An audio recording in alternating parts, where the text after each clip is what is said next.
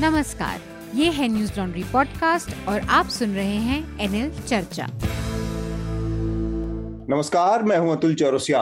आपका खर्चा, आपकी चर्चा हफ़्ता दर हफ़्ता। हम एक बार फिर से लेकर आए हैं न्यूज़ लॉन्ड्री का हिंदी पॉडकास्ट एनएल चर्चा। चर्चा में आज हमारे साथ एक खास मेहमान हैं आदित्य सिंह। आदित्य को फाउंडर हैं क्रिप्टो इंडिया के। इसके अलावा आदित्य क्रिप्टो इंडिया के नाम से एक यूट्यूब चैनल भी चलाते हैं। यहाँ पर आप क्रिप्टो करेंसी से जुड़ी बहुत सारी जानकारियाँ, बहुत सारे आपके जो सवाल हैं, आपके मन में जो संशय हैं, उनको दूर कर सकते हैं। तो आदित्य का एक एजुकेशनल ये यूट्यूब चैनल है। टॉप टेन जो क्रिप्टो इन्फ्लुएंसर्स हैं, उनमें भी आदित्य को गिना जाता है। तो बहुत बहुत स्वागत है आदित्य आपका न्यूज़ लॉन्ड्री चर्चा में। जी बहुत बहुत धन्यवाद and thank you so much for inviting. इसके अलावा हमारे साथ हमारे एसोसिएट एडिटर मेघनाथ भी हैं चर्चा में। मेघनाथ भी काफ़ी दिलचस्पी लेते हैं क्रिप्टो करेंसी में इसके काम धाम में कैसे ये काम करता है, कैसे इसका लेन देन होता है। तो मेघनाथ से भी हम आज इस विषय पर बात करेंगे। मेघनाथ आपका भी स्वागत चर्चा में। Thank you Atul. और कल कल ही हमने बात किया क्रिप्टो के बारे में रात को।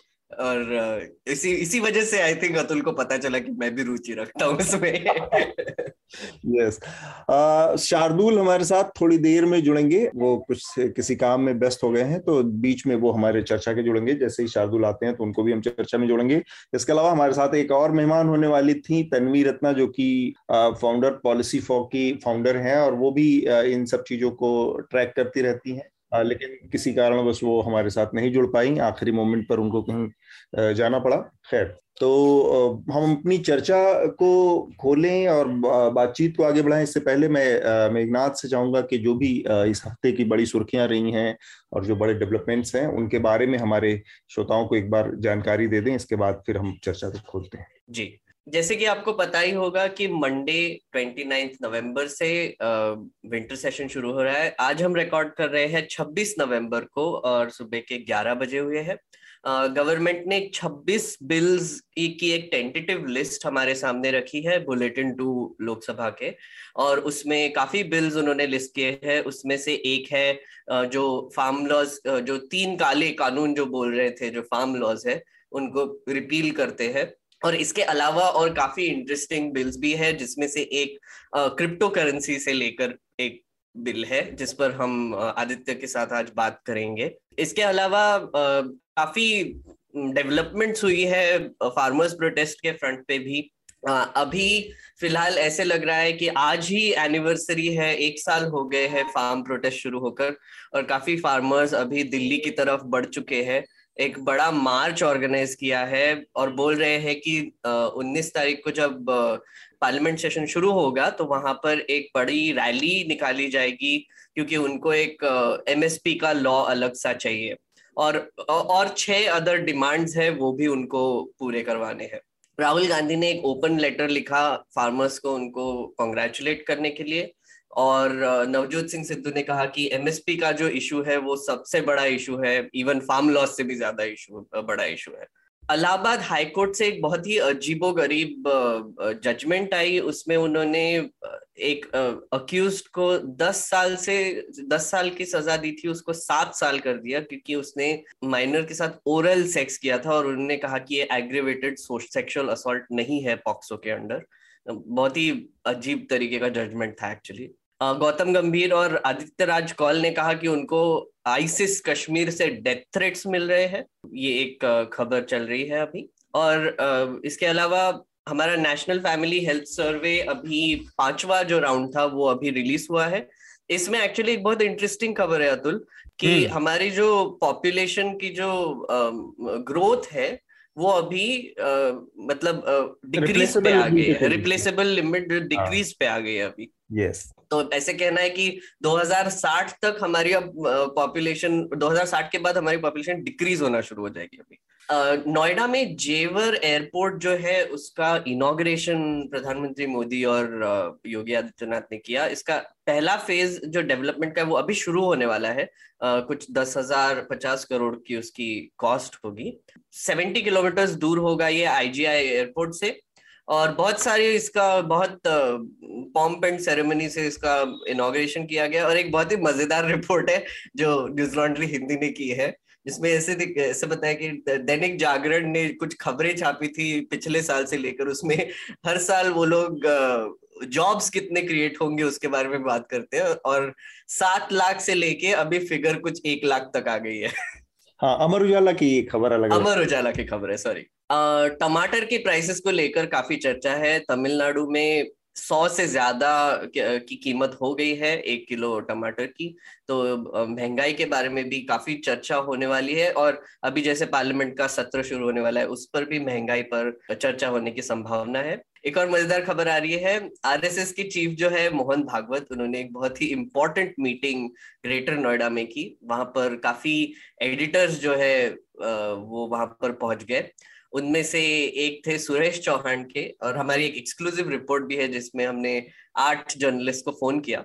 और सुरेश चौहान के ने पहले तो हमसे बात करने से मना कर दिया और बोला कि हम एडिटर से ही बात करेंगे। फिर एडिटर ने जब फ़ोन किया तब उन्होंने बता दिया कि किसके बारे में मीटिंग थी। आप हमारे वेबसाइट पर जाकर ये रिपोर्ट पढ़ सकते हैं। हम्म और भी कुछ है? आ, नहीं इतना ही है। और, और आपकी तरफ़ से अगर कुछ होगा तो? तो इस बीच में हमारे साथ शार्दुल भी जुड़ गए हैं। स्वागत है शार्दुल आपका चर्चा में। हेलो सबको नमस्कार। तो आ, हम आगे बढ़े उससे पहले एक जानकारी बस हमारे एनएल सेना प्रोजेक्ट के बारे में जैसे कि आप लोगों को पता है हमारा जो इस समय नया एनएल सेना प्रोजेक्ट है हमारी वेबसाइट पर आपको मिल जाएगा वो हाथरस की जो पीड़िता थी गैंगरेप विक्टिम थी उनको उनके ऊपर हमारी डॉक्यूमेंट्री जो बनने वाली है प्रस्तावित है वो हमारा नया एनएल सेना प्रोजेक्ट है। बड़ी संख्या में लोगों ने उसमें उसको पूरा करने की दिशा में आगे बढ़ाया है उसको। और थोड़ा बहुत रह गया है तो हमारी आपसे अपील है कि हमारे इस एनएल सेना प्रोजेक्ट को पूरा करने में आ, अपना योगदान दे। इसके अलावा एनएल की जो मर्चेंडाइज है हमारी न्यूज़ लॉन्ड्री की उसमें एक बहुत ही खास प्रोडक्ट आया है। तो और ये जो खास प्रोडक्ट है ये आप लोगों की मतलब जो हमारे सब्सक्राइबर्स हैं और जो हमारे रीडर्स हैं जो हमारे लिसनर्स हैं इनकी खास डिमांड पर ये प्रोडक्ट आया है और ये है करारे चने वाला मग। तो आप ये मर्चेंडाइज से खरीद सकते हैं, ले सकते हैं, करारे चने। और भी बहुत सारे हमारे मर्चेंडाइज हैं अलग अलग बहुत बहुत खूबसूरत बॉटल्स हैं, बहुत सोप्स हैं न्यूज़ लॉन्ड्री मतलब केवल खबरों की धुलाई नहीं, अपने शरीर की भी धुलाई और मन की भी धुलाई। तो ये एक जानकारी थी। हम चर्चा शुरू करें, उससे पहले मैं एक छोटी सी बातचीत इन जनरल एक विषय पर जानना चाह रहा हूँ कि जो हमारे साथ, हमारे तीनों साथी जुड़े हैं। इन लोगों से कि जैसे पिछले एक महीने में तीन चार बहुत बड़े आयोजन हुए हैं उत्तर प्रदेश के चुनाव के मद्देनजर ऑब्वियसली वो उत्तर प्रदेश के चुनाव। इसमें एक अमित शाह का कार्यक्रम था आजमगढ़ में। प्रधानमंत्री नरेंद्र मोदी ने सुल्तानपुर में एक्सप्रेस वे का उद्घाटन किया। इसके बाद उन्होंने महोबा में एक कार्यक्रम बड़ा किया, जहाँ पर उन्होंने कई सारी परियोजनाओं का उद्घाटन किया और फिर उसके बाद उन्होंने नोएडा ग्रेटर नोएडा में ये जेवर के पास इंटरनेशनल एयरपोर्ट का उद्घाटन किया। इन चारों घटनाओं में एक एक एक चीज़ सामने आई कि किस तरह से जो पब्लिक मनी है उसका इस्तेमाल एक राजनीतिक दल अपने राजनीतिक रैली या अपने राजनीतिक कार्यक्रम के लिए कर रहा है। आ, मसलन आजमगढ़ की रैली में जो Uttar Pradesh public work department से पीडब्ल्यूडी डिपार्टमेंट से उसके आपात कोष से 40 लाख रुपए जारी करवाए गए। रैली के प्रबंधन के लिए, रैली में लोगों को लाने के लिए, ले जाने के लिए, उनके आवागमन के लिए, बसों के लिए।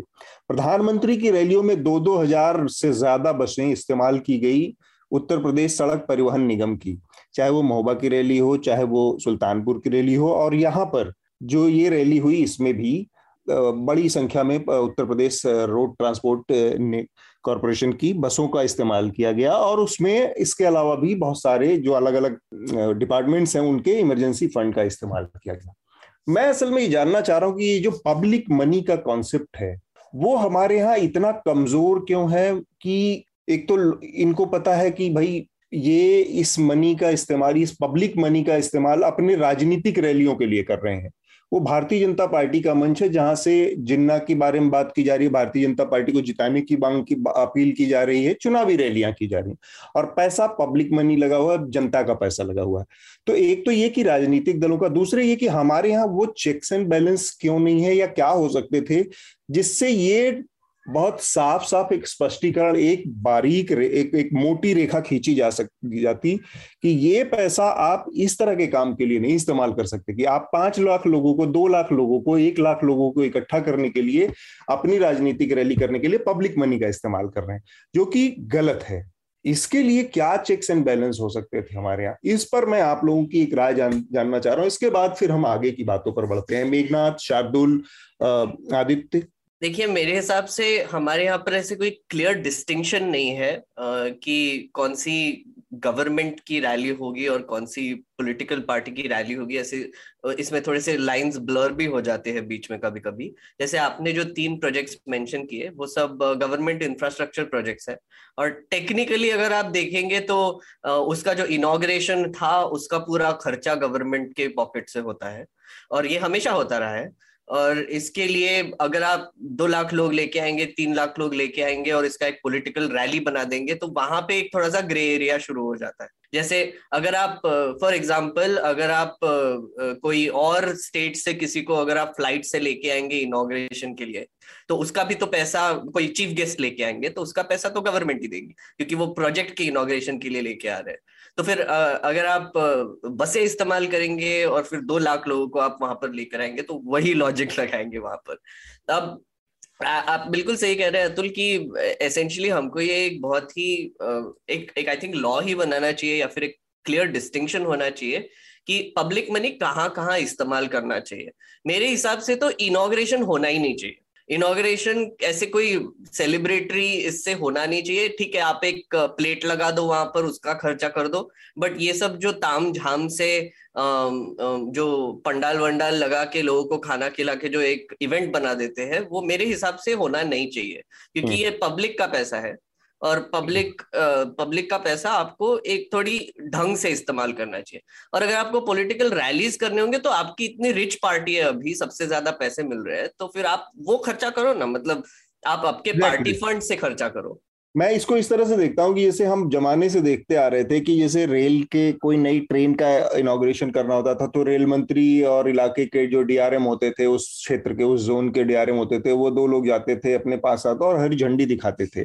इनोग्रेशन होता था लॉन्च होता था। शिलान्यास के भीतर पे भूमि पूजन के लिए भी पत्थर लगता था, वहाँ पर उसका पर्दा खोल के वो। लेकिन ये जो दो लाख लोगों को इकट्ठा करना है तो ये उस, जो ग्रो, ग्रे एरिया की बात कर रहे हैं, ये इसको गडमड किया जा रहा है और बहुत इंटेंशनली किया जा रहा है कि ये तो होना ही है कि भाई वो काम जो दस लोगों की उपस्थिति में शांति से करके और हो जाता कि भाई वो पब्लिक का हो गया। पब्लिक के पैसे बने। उसमें पाँच लाख लोगों को दो लाख लोगों को एक लाख लोगों को पचास हज़ार लाख लोगों को लाने का इकट्ठा करने का और फिर पॉलिटिकल रैलियाँ पॉलिटिकल भाषणबाजी करने का है। तो ये इंटेंशनली शायद इस लाइन को ग्रे करके और इसका फ़ायदा उठाया जा रहा है उस ग्रे एरिया का। शार्दुल आदित्य? देखिए इस टॉपिक पे मतलब मैं हमेशा बिलीव करता हूँ जिस टॉपिक पे ज़्यादा आपको नॉलेज नहीं हो उस पर बोलना नहीं चाहिए। एंड अनफॉर्चुनेटली uh, इस पूरे टॉपिक के ऊपर ना मैं इतना अपडेटेड हूँ। और ना मेरे को आइडिया है। ठीक बात।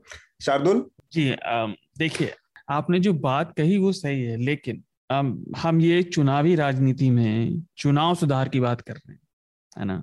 और इसकी जवाबदेही जो है वो जनता को ही तय करनी पड़ेगी क्योंकि जब तक ये सब करने पर ना ना करने पर बल्कि ऐसा कुछ भी ना किया जाए सर सत्ता पक्ष का चाहे पहले ज़्यादा होता था या अब कम होता है या पहले कम होता था अब ज़्यादा होता है हम डिग्री की बात ही नहीं कर रहे। सरकारी धन का उपयोग केवल जनता के लिए जो भी काम का इस्तेमाल है, चाहे वो लोगों को तनख्वाह देना है सरकारी, उसके लिए इस्तेमाल हो, दल के लिए ना हो, इसकी सहमति जब तक जनता में बनेगी, तब तक ये बात नहीं शुरू होगी और सुधार की बात तो आप भूल ही जाइए। जो आपने एक कहा कि स्पेसिफिकली अब जो भीड़ और इकट्ठी होने लगी है उसे ये कि मुझे तो ऐसा लगता है, देखिए कि ये उद्घाटन जो है, ये जनता के लिए एक तरह से प्रॉमिस नोट जैसे हो गए हैं अब अब पिछले कुछ सालों से, कि देखो पहले तो कुछ हुआ नहीं, उसे भूलो अब देखो, हम तुम्हारे पास स्वर्ग से उतरकर देवता रैली के लिए आ गए हैं, तुम्हें बुलाया भी है, खिलाया भी है। ये आगे के प्रॉमिस हैं। अभी तक हुआ कुछ नहीं है। आगे के प्रॉमिस हैं, तुम अगर हमें जिता दोगे तो हो जाएगा काम, नहीं तो ठीक है, फिर देखी जाएगी। तो ये काफ़ी ट्रेंड बन गया है। ये ट्रेंड खराब है, लेकिन चुनावी राजनीति में आप किसी संस्था से एक्सपेक्टेशन नहीं रख सकते कि वो ये करेगी। स्वतंत्र संस्थाओं की बात हम करते रहते हैं लेकिन ये चुनावी राजनीति में चुनाव सुधार है। तो ये तो जनता से ही पुश होगा जब भी होगा। ऑटोनोमस मतलब लॉ और इन सब चीज़ों पर भी बात की जा सकती है। इस पर भी दिशा में सोचा जा सकता है कि कैसे इसको रेगुलेट किया जाए पार्लियामेंट में इस तरह की चीज़ों पर। हाँ वो चुन, चुनाव सुधार है ना कि एप्लीकेशन जो सॉरी इलेक्शन प्रोसेस है उसमें सुधार हो। लेकिन वो तब तक नहीं होगा जब तक वो ना चाहने वाली पार्टियाँ हारेंगी नहीं वो उम्मीदवार हारेंगे नहीं वो जनता के हाथ में। ठीक बात है। चलिए इस पे हम और भी आने वाले वक्त में इन विषयों पर बात करेंगे। असल में ये सिर्फ़ चुनाव सुधार की बात नहीं है। काफ़ी सारी चीज़ें जुड़ी हुई इसलिए क्योंकि जब चुनाव जब चुनाव संहिता आचार संहिता मॉडल कोड ऑफ़ कंडक्ट नहीं लागू हुए तब चुनाव आयोग की कोई भूमिका नहीं है। तो ये रैलियाँ उस उस टाइम जोन में हो रही हैं जब मॉडल कोड ऑफ़ कंडक्ट नहीं है तब क्या रेगुलेट करेगा? तो ज़ाहिर सी बात है उसके लिए पार्लियामेंट से कोई कोई ऑटोनोमस बॉडी होगी, कोई वॉच डॉग होगा, कोई ऐसा लॉ होगा जो साफ़ साफ़ इन चीज़ों को डिमार्केट करेगा डिफाइन करेगा कि ये कर सकते हैं, ये नहीं कर सकते हैं। उससे रेगुलेट करना पड़ेगा इसको। आगे बढ़ते हैं हम जो कि हमारा आज का मुख्य विषय है और काफ़ी इन दिनों चर्चा में है, जो क्रिप्टो करेंसी का मामला है। बहुत सारी क्रिप्टो करेंसीज इस समय दुनिया भर में प्रचलित हैं। और उनका, उसमें बहुत बड़ी संख्या में लोग निवेश कर रहे हैं। भारत में भी बड़ी संख्या में लोगों ने निवेश किया है। तो उस पर बातचीत करने के लिए हमारे पास, हमारे साथ हैं आदित्य और मेघनाथ को भी काफ़ी रुचि है। शार्दुल ने भी उस पर अध्ययन किया है थोड़ा बहुत। तो बतौर बिगिनर जो या जो इस तरह की टेक्नोलॉजी इस तरह के नए दौर की जो जो ये क्रिप्टो करेंसी का जो कॉन्सेप्ट है, इससे पूरी तरह से अनअवेयर जिस, जिसमें मैं खुद को भी रखता हूँ कि जो लोग एकदम अनअवेयर हैं कि भाई ये कैसे काम कर करता है, क्या है ये, इसमें आप कैसे लेन देन करते हैं, कैसे आप इसमें लोग पैसे कैसे बना रहे हैं, कुछ नहीं पता है। तो उन उन लोगों के लिहाज से उन लोगों की तरफ़ से मैं बहुत ही बिगनर्स वाले बेसिक सवाल रखूँगा क्रिप्टो करेंसी से जुड़ा। कि भाई ये कैसे काम करता है? तो एक तो आदित्य, अगर आप हमें समझा पाए कि क्रिप्टो करेंसी क्या चीज़ है? कैसे ये जो आज के मौजूदा दौर में या अभी ट्रेडिशनल जो एसेट हैं, जिसमें हम प्रॉपर्टी को देखते हैं, सोने चांदी को देखते हैं, अपने लिक्विड मनी को, रुपए पैसे को देखते हैं, घर ज़मीन को देखते हैं उससे ये किस मामले में अलग है? क्यों हम, हमें मतलब या कैसे, क्यों पूरी दुनिया इसके पीछे, इसमें इतनी बड़ी संख्या में निवेश कर रही है? ये बाकी उस ट्रेडिशनल एसेट से, बाकी उन संपत्तियों से अलग संपत्ति कैसे है, जो फ़िज़िकल फॉर्म में कहीं नहीं दिखती हमें? तो इसका मैं जो आपको एग्ज़ाम्पल है, जैसे हम जब मनी की बात करते हैं तो अगर हम देखेंगे साउंड मनी जो होता है, वो अगर हम देखते हैं आज की डेट में भी हमारे जो पेरेंट्स थे, हमारे ग्रैंड पेरेंट्स हैं, वो हमेशा ये बात करते थे कि बेटा, सोना इकट्ठा करो, चांदी इकट्ठा करो। तो ये इसलिए बोलते थे क्योंकि ये ऐसी, ऐसे एसेट्स हैं जो over a period of time यहाँ पर अपनी जो वैल्यू है, उसमें डी वैल्यू नहीं होते। मतलब पैसे जो हैं, आपके कम नहीं होंगे वहाँ पर।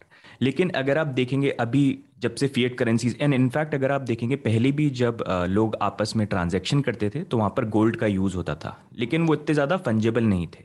मतलब आप छोटा उसको डिवाइड नहीं कर सकते कि छोटे मतलब आप गोल्ड की ब्रिक कैरी नहीं कर सकते अपने साथ। तो वहाँ पर फिर गवर्नमेंट्स ने इंट्रोड्यूस किया फिएट करेंसी को। जैसे हम बोलते हैं कि डॉलर हो गया, या फिर यूरो हो गया, या फिर इंडियन रुपीज़ हो गया। तो उसका इंट्रोडक्शन हुआ। लेकिन रुपीज़ के साथ या फिएट करेंसीज के साथ हमेशा ये प्रॉब्लम है, क्योंकि उसकी जो सप्लाई है, वो कभी लिमिटेड नहीं है। एंड इसका जो कंट्रोल होता है वो सेंट्रल बैंक के ऊपर होता है और सेंट्रल बैंक की जो नीड्स होती है वो विद टाइम यहाँ पर चेंज होती रहती है बेस्ड ऑन कंट्री में किस तरह के डेवलपमेंट हो रहे हैं, कितनी यहाँ पर नीड हो रही है इन्फ्लेशन में क्या चेंजेस हो रहे हैं। तो यहाँ पर यूजली अगर हम देखते हैं फिएट करेंसीज को लेके रिस्पॉन्सिबिलिटी होती है हर गवर्नमेंट की all over the world central banks की। कि वो उसको मेंटेन रखें ताकि वो एक नंबर से ज़्यादा यहाँ पर डी वैल्यू नहीं हो। लेकिन अगर आप हिस्ट्री में देखेंगे तो हमेशा हिस्ट्री में ये रहा है कि मनी जो है वो हमेशा फिट करेंसीज जो है हमेशा डी वैल्यू हुई हैं। और ये ऐसा नहीं है कि एक देश के साथ है, आप सारे देशों को देख सकते हैं, आप यूएस को देखिए आप यूके में किसी भी कंट्री को देख लीजिए सॉरी यूके में देख लीजिए यूरोप में किसी कंट्री को देख लीजिए, आप एशिया में देख लीजिए, हर जगह अगर आप देखेंगे तो मनी का जो सप्लाई है फिएट करेंसीज का जो सप्लाई है वो ऊपर की तरफ़ बढ़ता गया है। इसी कारण से अगर देखेंगे नाइनटीन एटीज़ में जो एक दस रुपये की वैल्यू थी, वो आज की डेट में कुछ नहीं है। आज की डेट में जो पाँच सौ रुपये की वैल्यू है, वो आज सौ आज से दस साल के अंदर कुछ नहीं होगी। और इसलिए सब बोलते हैं कि महँगाई बढ़ रही है। क्यों बढ़ रही है इतनी महँगाई? उसका मेन रीज़न यही है, क्योंकि ये अनलिमिटेड जो प्रिंटिंग है, ये विद टाइम यहाँ पर बढ़ती जाएगी एंड जब तक ये बढ़ती जाएगी, आपके जो पैसे हैं वो डी वैल्यू होंगे। तो वहीं पर बिटकॉइन को लेकर ये कॉन्सेप्ट आया था कि अगर यहाँ पर एक ऐसी पोजिशन है जहाँ पर अगर आप सोच रहे हैं आप पैसा सेव करने की कोशिश कर रहे हैं, आपके पास कोई ऑप्शन नहीं अगर आप यहाँ पर पैसे सेव भी करते हैं तो वो विद टाइम यहाँ पर धीरे धीरे डिवैल्यू होते हैं। तो आप कैसे उसको सेव करेंगे? तो उसके लिए हमारी फैमिली जो है नॉर्मली ट्रेडिशनली क्या करती थी? वो गोल्ड के अंदर इन्वेस्टमेंट करती हैं सिल्वर के अंदर इन्वेस्टमेंट करती हैं या कोई अच्छा स्टॉक दिख गया उसके अंदर इन्वेस्टमेंट करती हैं। तो उसी चीज़ को देखते हुए यहाँ पर सतोशी नाकामोटो जो है उन्होंने यहाँ पर जो अनोनमस है अब ये मेल भी हो सकते हैं फीमेल भी हो सकते हैं या फिर एक ग्रुप ऑफ़ पीपल भी हो सकता है यहाँ पर। ये अभी तक नोन नहीं है। स्टार्टिंग से अनोनमस यहाँ पर रहे लेकिन उन्होंने एक इसका व्हाइट पेपर जो था वो पब्लिश किया। अब ये पब्लिश जब किया इस व्हाइट पेपर को तो उन्होंने ये कॉन्सेप्ट यहाँ पर ये बनाया कि जैसे अगर आप देखेंगे जो ये फिएट करेंसी है इसको सेंट्रल बैंक कर, कंट्रोल करती है तो हम्म। ऐसी कैसी एक ऐसी करेंसी या एक मनी बनाया जाए जिसके अंदर फिएट करेंसी की प्रॉपर्टीज़ नहीं हो लेकिन उसके अंदर गोल्ड की प्रॉपर्टीज़ हो जैसे गोल्ड जो है उसकी वैल्यू हमेशा क्यों बढ़ती है क्योंकि अगर आप देखेंगे उसकी लिमिटेड सप्लाई है यहाँ अर्थ के ऊपर तो इसी कारण से और हम्म। ज़्यादा कोई गोल्ड को प्रिंट नहीं कर सकता फिएट करेंसी हम्म। तो यहाँ पर जो बैंक है वो कभी भी प्रिंट कर सकते हैं तो उसी अकॉर्डिंग यहाँ पर जो गोल्ड की प्रॉपर्टीज़ है, वो यहाँ पर बिटकॉइन के अंदर उन्होंने डाली और उसको यहाँ पर इंट्रोड्यूस किया। लेकिन सबसे बड़ा एक जो यहाँ पर आप बोल सकते हैं, एक प्रॉब्लम या रुकावट एक थी, वो ये थी कि अगर आप किसी चीज़ को लॉन्च करते हो तो अगर वो एक सेंट्रल अथॉरिटी उसको कंट्रोल करती है तो कभी भी बंद हो सकता है। तो अगर कोई एक पर्सन या एक कंपनी यहाँ पर किसी चीज़ को लॉन्च करती है, ये बोल के कि हम यहाँ पर ये कोई और अगर बिटकॉइन बनते जैसे आपने फेसबुक का एग्ज़ाम्पल देखा होगा फेसबुक ने यहाँ पर प्लान किया था हम लिब्रा को लॉन्च करेंगे एंड हम्म। उसमें हमारी जो डिजिटल करेंसी है वो आएगी। उसके बाद आप देख सकते हैं रेगुलेटर्स ने कैसे उसको बहुत जल्दी शट ऑफ़ यहाँ पर कर दिया।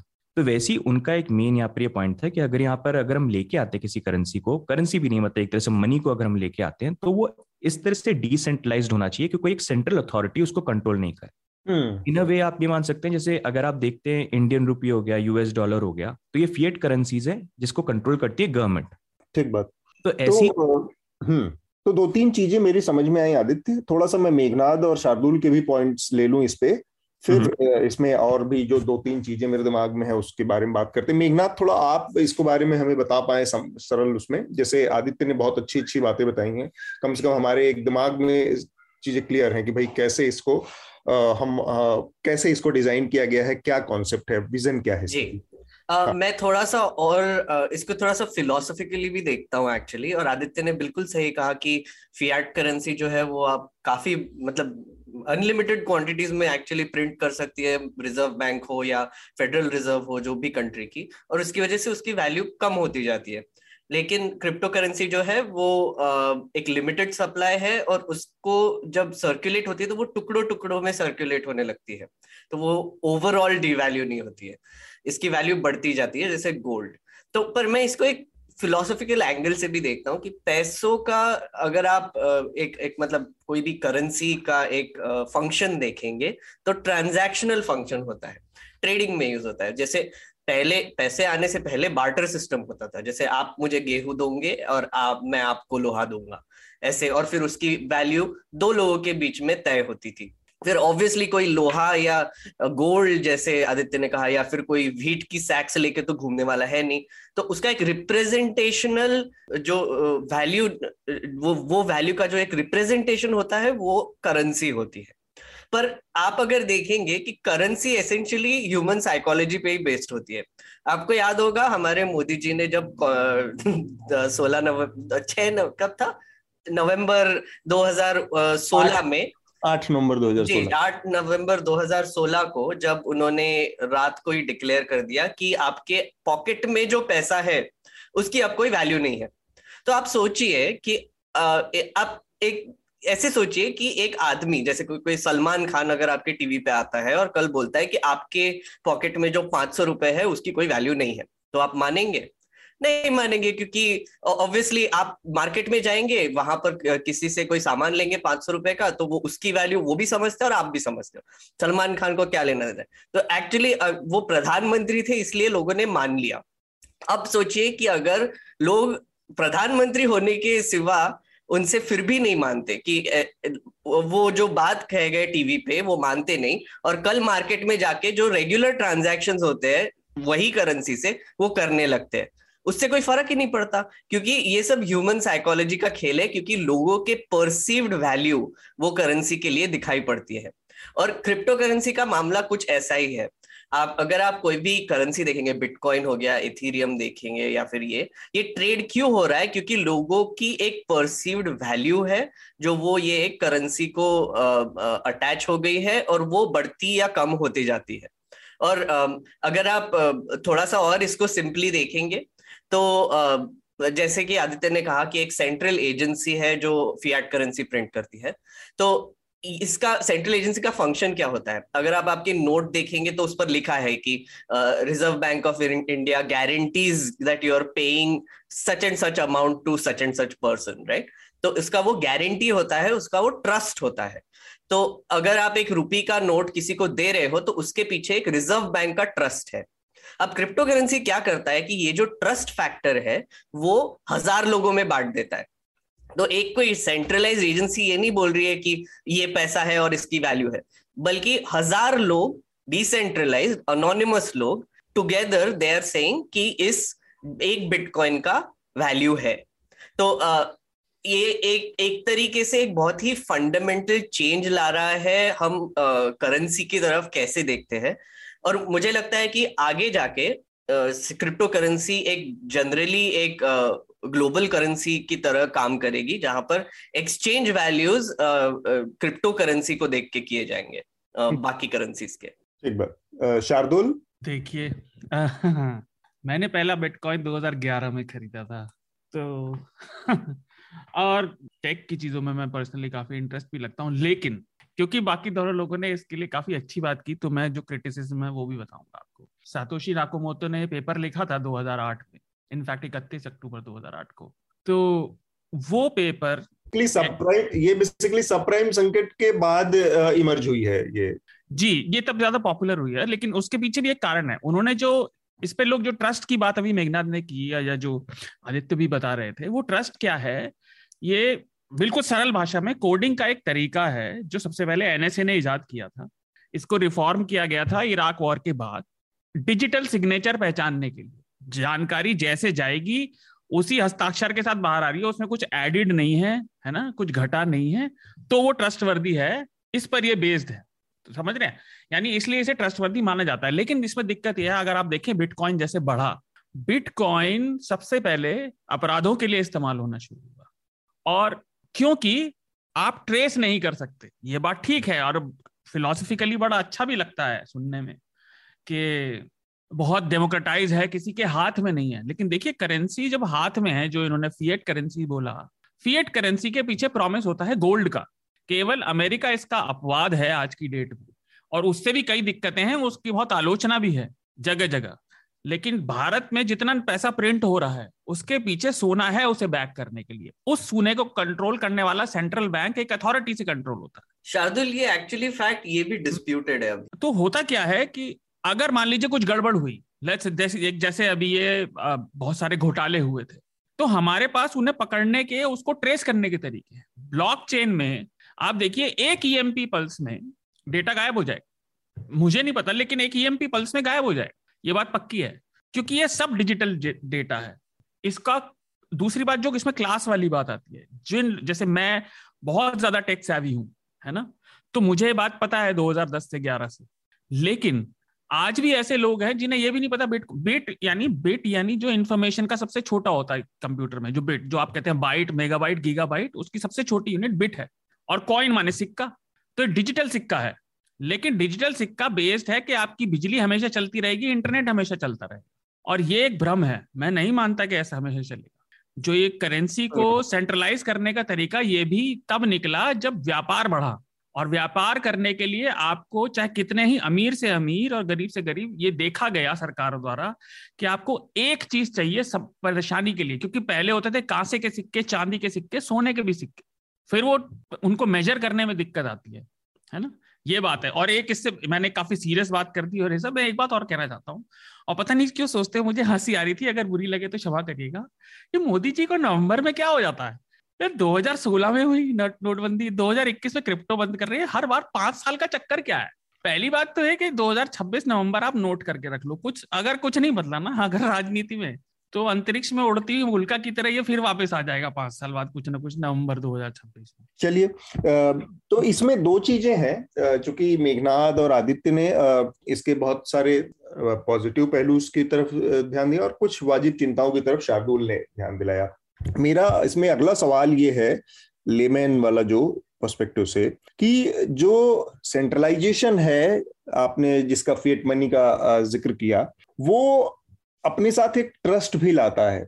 आपको पता है कि आपकी मनी की कोई ना कोई जवाबदेही बनेगी। कहीं ना कहीं आपके जो का जो पैसा है उसकी एक जवाबदेही है। और डिसेंट्रलाइज जो ये जिस जिस सिस्टम पे आ, काम कर रहा है पूरा का पूरा आपका क्रिप्टो करेंसी इसमें आपके साथ किसी तरह की अगर कोई मिसहैपनिंग हो रही है कोई आपके साथ फ्रॉड हो गया तो आप किसका दरवाज़ा खटखटाएँगे, कहाँ पर जाएँगे, कैसे इसकी रिकवरी की कोशिश करेंगे, एक सवाल।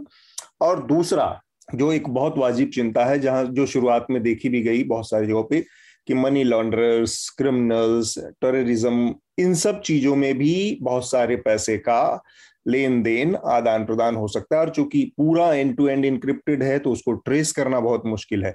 तो वो टेररिज्म जैसे बहुत रियल जो प्रॉब्लम है, उनकी समस्याओं को एग्जेजरेट नहीं करता है ये। ये दो सवाल, आदित्य। देखिए एक चीज़ शार्दुल ने काफ़ी अच्छे पॉइंट जो यहाँ पर बोले। एंड उसमें एक पॉइंट मैं बताना चाहूँगा, देखिए क्रिप्टो करेंसी बहुत सारी हैं। एंड एक कंफ्यूजन जो आई थिंक बहुत ज़्यादा मीडिया में और हर मैंने स्पेस में देखा है। बहुत सारे लोग मीम कॉइन्स और सारी क्रिप्टो करेंसीज है, उसको देखते हैं, लेकिन एक्चुअल में जो एक क्रिप्टो करेंसी है, जो सही में यहाँ पर स्टैंड आउट कर सकती है, वो यहाँ पर बिटकॉइन है। उसका एक बहुत बड़ा रीज़न है डिसेंट्रलाइजेशन बहुत सिंपल वर्ड में आपको बताता हूँ, जो मैं पहले थोड़ा सा ऐड करना चाह रहा था। जैसे जो यहाँ पर कॉन्सेप्ट है, देखिए ये कॉन्सेप्ट जो है, ये बन के आ गया है यहाँ पर। अब सामने है है ना? ये ऐसी चीज़ है जो जानने वाली नहीं है। और उसका एक बहुत बड़ा रीज़न ये है, क्योंकि ये डिसेंट्रलाइज्ड है। उसका एक एग्जांपल दे देता हूँ, अगर आपने कभी हैरी पॉटर देखी है तो उसके अंदर होता है वर्ल्ड मॉड वर्ल्ड मोड क्या करता है ताकि वो कभी आ, अमर रहे वो हमेशा वो अपने सोल को डिवाइड कर देता है सात पार्ट्स के अंदर। तो ये बिटकॉइन का जो नेटवर्क है ये भी ऐसा ही है। जो ऐसा डिवाइडेड है जिसमें आपको हज़ार दो हज़ार तीन हज़ार नोट दिखेंगे जो दुनिया में कहीं पर कोई भी रन कर सकता है। आप भी अपने घर से रन कर सकते हैं मैं भी अपने घर से रन कर सकता हूँ। बस आपको चाहिए इंटरनेट और आपको चाहिए कंप्यूटर। इनफैक्ट आज की डेट में अगर आप इंटरनेट भी नहीं है, तब भी आप बिटकॉइन का नोट रन कर सकते हैं, क्योंकि उसकी सेटेलाइट्स जो है, वो भी सेंड करी जा चुकी है ब्लॉक स्ट्रीम के द्वारा, जिसको आप, जिससे कनेक्ट यहाँ पर कर सकते हैं। तो इसी कारण से ये एक ऐसा नेटवर्क बन गया जो कहीं जाने वाला नहीं है। एंड यहाँ पर ये एक चीज़ है जो सबको एक्सेप्ट करनी यहाँ पर बहुत ज़रूरी है। जैसे अगर आप इंटरनेट को देखेंगे, जैसे आपने यहाँ पर बात करी कि क्रिप्टो करेंसी को लेके गलत काम यहाँ पर होते हैं डेफिनेटली होते हैं। गलत काम करने वालों का काम यही है कि नई टेक्नोलॉजी क्या आ रही है, हम किस तरह से, कैसे उसके फ़ायदे उठा सकते हैं। अगर यहाँ पर अगर आप देखेंगे इंटरनेट का मिस यूज़ नहीं होता। अगर आप डार्क नेट और डार्क वेब की बात करेंगे तो आप देखिए यूएस गवर्नमेंट वहाँ पर जो उनकी एजेंसीज है, उन्हीं ने तो इसको चालू किया था सबसे पहले, जहाँ पर वो ट्रांस ट्रांसमिशन के लिए उसको यूज़ करते थे। तो वही जो चीज़ है, आज की डेट में टेररिस्ट भी यूज़ करते हैं टेररिस्ट तो एयरप्लेन भी यूज़ करते हैं। और सबसे ज़्यादा अगर आप देखेंगे, एक और पॉइंट मैं यहाँ पर ऐड करूँगा, जैसे यहाँ पर आई थिंक शार्दुल जी ने बोला था कि क्रिप्टो करेंसी जो है, उसको ट्रेस नहीं किया जा सकता। तो ट्रेसेबल है, बस आपके पास राइट मीन्स होने चाहिए। क्रिप्टो करेंसी अनोनमस नहीं है बिटकॉइन यहाँ पर सूडो अनोनमस है। अगर आप अनोनस अनोनमस की बात करेंगे तो प्रिवेसी कॉइन्स जो होते हैं, वो अलग होते हैं। जो गलत काम के लिए यूज़ हो सकते हैं, जिसको all over the world government जो है बैन करने की यहाँ पर बात करें। लेकिन जब आप बिटकॉइन की बात करते हैं, वो सूडो अनोनमस है। अनोनमस अगर आपको बात करनी है तो वो कैश बन जाता है। अगर मेरे पास आज की डेट में कैश है तो मैं किसी को अगर मैंने दिया तो कहीं से कहीं भी जा सकता है, उसको बहुत हार्ड है ट्रेस करना। तो वैसे ही अगर आप बिटकॉइन को देखेंगे कैश के कंपैरिजन में तो वो बहुत इजीली ट्रेसेबल है, क्योंकि अगर आप करते हैं तो पूरा ब्लॉकचेन पे पूरी लेजर पब्लिकली अवेलेबल है, जहाँ पर आप ट्रैक कर सकते हैं कहाँ से पैसे कहाँ पर जा रहे हैं। तो ये एक यहाँ पर ये डिफरेंस आ जाता है। दूसरी बात यहाँ पर ये है कि जैसे अगर आपने यहाँ पर ये बोला कि अगर किसी का, जैसे गवर्नमेंट है यहाँ पर, अगर गवर्नमेंट यहाँ पर जो पैसे हैं उसके लिए बैकिंग दे रखी है, उनकी तरफ़ से अपना, उनका कमिटमेंट होता है वो। अगर यहाँ पर कोई बिटकॉइन के अंदर इन्वेस्टमेंट करता है और वहाँ पर वो लूज कर देते हैं, उसके लिए कौन लायबल होगा? तो जैसे आप घर से बाहर निकलते हैं, आपकी जेब में वॉलेट होता है, अगर आपका वॉलेट चोरी हो जाएगा तो आप क्या करेंगे? आप किसी को ब्लेम नहीं कर सकते एट बेस्ट आप जाके पुलिस स्टेशन में रिपोर्ट करा सकते हैं आपको पता है कि किसने चोरी किया तो उसके अगेंस्ट में केस कर सकते हैं। तो बिटकॉइन के साथ भी यही है। आप इसी तरह से इसको देखिए कि अगर यहाँ पर कल को ऐसा होता है कि आपकी किसी गलती से वो चोरी हो जाता है या कहीं पर चले जाता है तो एट बेस्ट आप ये चीज़ कर सकते हैं। क्रिप्टो में मतलब ये एक सेइंग है कि अगर आपने बिटकॉइन लूज कर दिया या आपने कल को आपकी प्राइवेट की लूज कर दी तो think of it as a donation कि आपने वो जो एक बार लॉस्ट हो गए तो वो हमेशा के लिए लॉस्ट हो गए। एंड दैट मीन्स कि अगर ऑलरेडी यहाँ पर लिमिटेड सप्लाई है तो उसमें से ऑलरेडी जो सप्लाई है, उसमें से कुछ सप्लाई जो है अब यहाँ पर लॉस भी हो गए, जो मे बी अभी कोई उसको आने वाले टाइम पे यहाँ पर सेल भी नहीं कर पाएगा। तो ये ये कुछ चीज़ें हैं। आई होप इससे मैंने आपके जो कुछ क्वेश्चन हैं वो यहाँ पर आंसर कर दिया। अगर मैंने कुछ मिस कर दिया तो आप प्लीज़ रिपीट कर दीजिएगा। ट्राई तो सवा, सवाल मेरा ये था आदित्य की जो डिसेंट्रलाइजेशन में जो जवाबदेही वाली बात है सरकारों की फिर भी एक हद तक जवाब जवाबदेही रहती है। उस जवाबदेही केस का सवाल जो था मेरा कि बिटकॉइन या इस तरह की जो भी सूडो करेंसी है या डिजिटल करेंसी है हम्म। उसमें डिसेंट्रलाइजेशन के फ़ायदे तो हैं लेकिन ये नुकसान इसका एक ये नेगेटिव साइड नहीं है। नहीं नेगेटिव तो डेफिनेटली है ना। देखिए यही तो काम होता है ना गवर्नमेंट का। कोई भी नई टेक्नोलॉजी आती है अब उस टेक्नोलॉजी के देखिए दो पहलू होते हैं। अच्छे काम भी होते हैं बुरे काम भी होते हैं। अगर आप देखेंगे जब इंटरनेट स्टार्टिंग में आया था तो कितने सारे लोग थे उन्होंने ये देखा कि गलत काम के लिए यूज़ होगा। ये टेररिस्ट देखो कितना आसान से कम्युनिकेट कर सकते हैं। Message hmm. की आराम से कर लेंगे। तो देखिए गलत काम तो होते हैं। गलत काम टेक्नोलॉजी का तो हर गलत काम यूज़ करने वाले उसके वो मौके वो निकाल लेते हैं। लेकिन उसकी जब काम के संदर्भ नहीं। मैं ये मैं इन्वेस्टर के पर्सपेक्टिव से कह रहा हूँ कि एक ईमानदार आदमी हम्म, ऐसी हम्म। किसी जगह पर इन्वेस्ट कर रहा है जिसका जिसकी जवाबदेही मैं सरकार आम आदमी बैंक में पैसा जमा कर रहा है। बैंक फ्रॉड करता है कुछ ना कुछ तो उसके पास अपनी सरकार से मिलने लड़ने का उससे मांगने का अधिकार रहता है। सरकार की एक सर्टेन अमाउंट तक जवाबदेही होती है। लेकिन यहाँ पर अगर ऐसा क्योंकि जैसे हमने देखा कि बिटकॉइन का एक मतलब बहुत एक वोलेटाइल नेचर भी है। धड़ाम से नीचे आ जाना धड़ाम से ऊपर चले जाना तो वो बताता है कि भाई आपका पैसा इतना भी सेफ़ नहीं है ठीक है एक एक मतलब क्विक मनी जैसा दिख रहा है कि मोटा पैसा बन रहा है लोग बना रहे हैं लेकिन उसी तेज़ी से कभी ऐसा भी हो सकता है कि आपका पैसा वाइप्ड आउट भी हो जाए। नहीं बहुत सही पॉइंट बोला है आपने। एंड देखिए इस चीज़ के बारे में बहुत बार वोकल भी रहा हूँ कि जैसे हम बिटकॉइन की बात करते हैं ना मुझसे को पूछता है कि मैं बिटकॉइन को बाय करूँ क्या मैं एक दिन में करोड़पति बन जाऊँगा? तो मैं तो बोलता हूँ कि भाई अगर तुम ये पूछ रहे हो तो तुम इन्वेस्ट ही मत करो। कि ये डेफिनेटली एक ऐसा एसेट है जो वॉलेटाइल है। अगर आप देखोगे 2018 में जब बुलरन आया था देखिए तेज़ी से ऊपर भी जाता है बहुत ऊपर जाता है गिरता भी है। 2018 में 80 परसेंट गिर गया था। अब 2017 का बुलरन जब खत्म हुआ था वहाँ पर देख लीजिए फिर से 80 परसेंट गिर गया था। अभी अप्रैल में गिरा 50 परसेंट। लेकिन over a period of time अगर आप देखेंगे तो यहाँ पर बिटकॉइन की प्राइस जो है वो ऊपर की तरफ़ बढ़ रही है। एंड उसका ये देखिए डेफिनेटली देखिए ये चीज़ तो है। अब आप उसको अलग अलग नज़रिए से देख सकते हैं लेकिन आप कभी भी देखिए किसी भी चीज़ के अंदर निवेश करते हैं चाहे वो आपके स्टॉक्स हो गए चाहे गोल्ड हो गए चाहे आप बिटकॉइन हो गया अगर आप बिना सोचे समझे या इस सेंस में करेंगे कि मैं रातों रात करोड़पति बन जाऊँगा तो आप बहुत गलत तरीके से निवेश कर रहे हैं। वहाँ पर आपके पैसे ज़ीरो होने के चांसेस बहुत ज़्यादा यहाँ पर हो जाएँगे। अगर अमीर बनना इतना ही आसान होता तो आज के डेट में हर कोई इन्वेस्ट करके यहाँ पर करोड़पति बन के बैठा हुआ होता। एंड इसका एक बहुत बड़ा रीजन ये भी है कि जिस तरह से रिसेंटली अभी जब ये बोल रन आया है न्यूज़ मीडिया में जिस तरह से कवर किया गया है जहाँ पर कुछ ऐसी क्रिप्टो करेंसी की बात हुई है जो हम क्रिप्टो कम्युनिटी में हमेशा अवॉइड करते हैं कि उसके बारे में लोगों को अवेयर करें कि वैसी चीज़ें नहीं हो।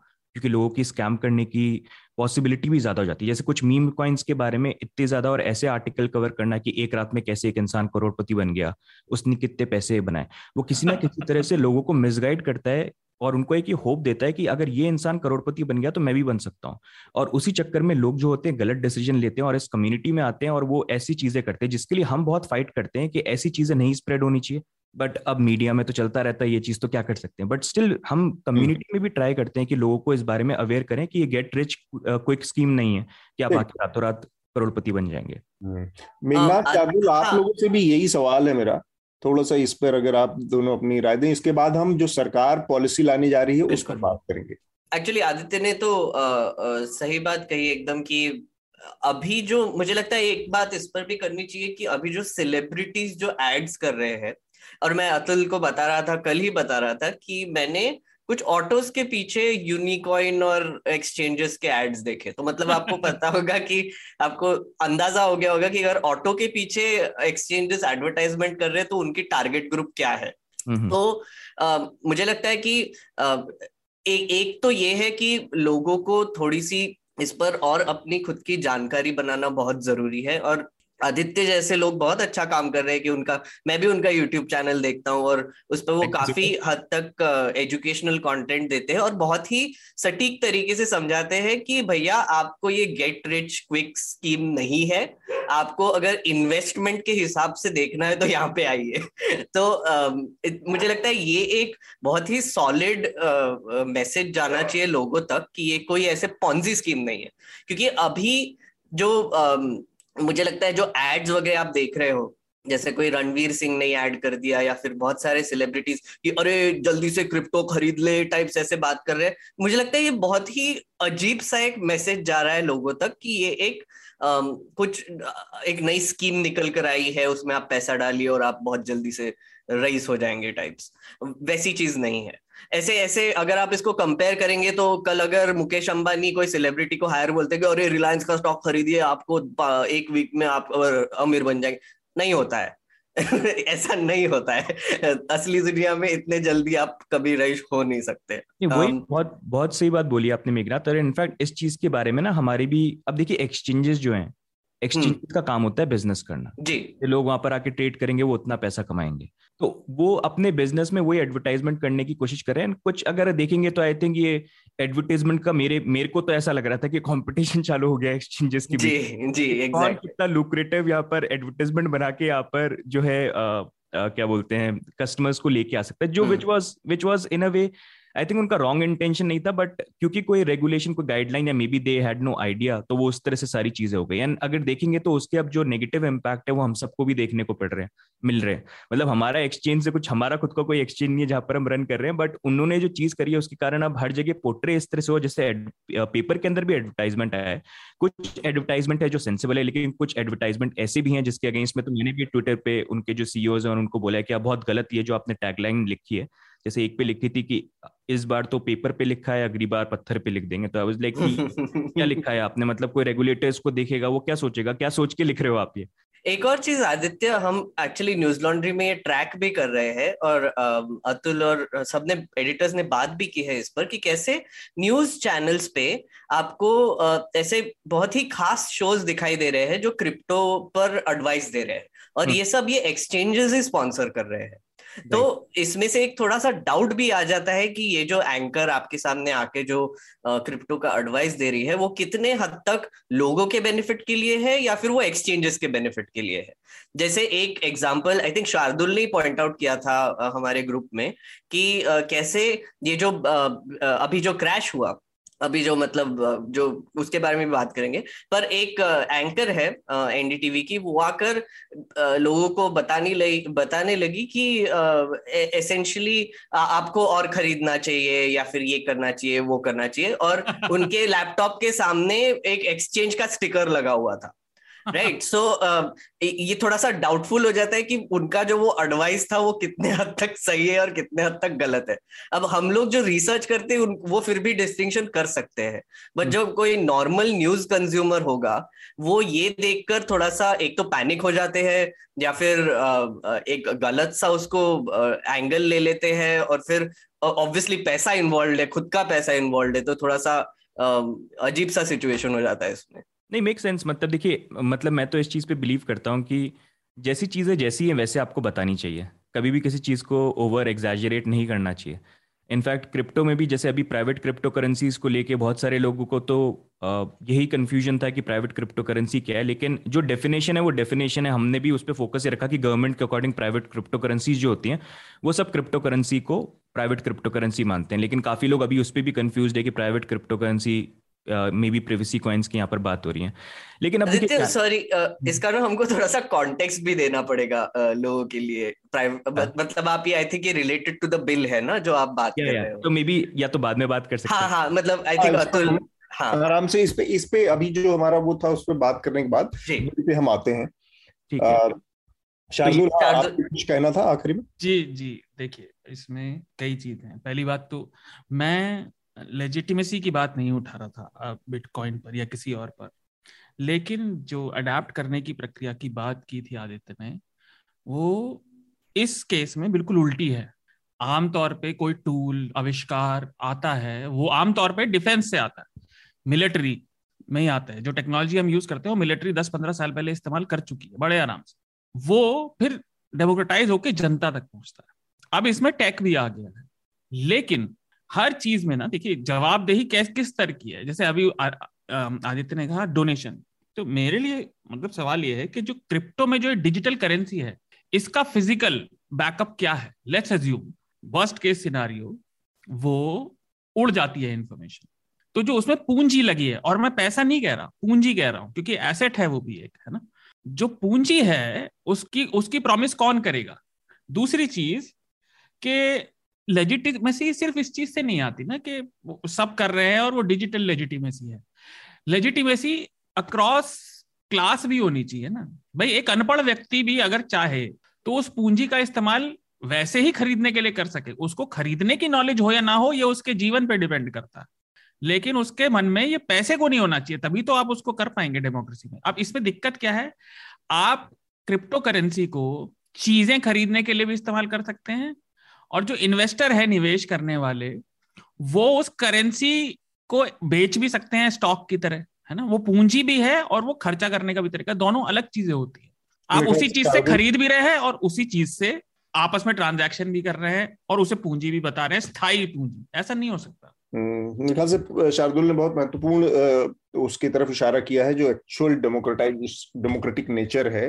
उसमें भी कुछ ना कुछ कहीं ना कहीं थोड़ा सा एक खामी नज़र आ रही है।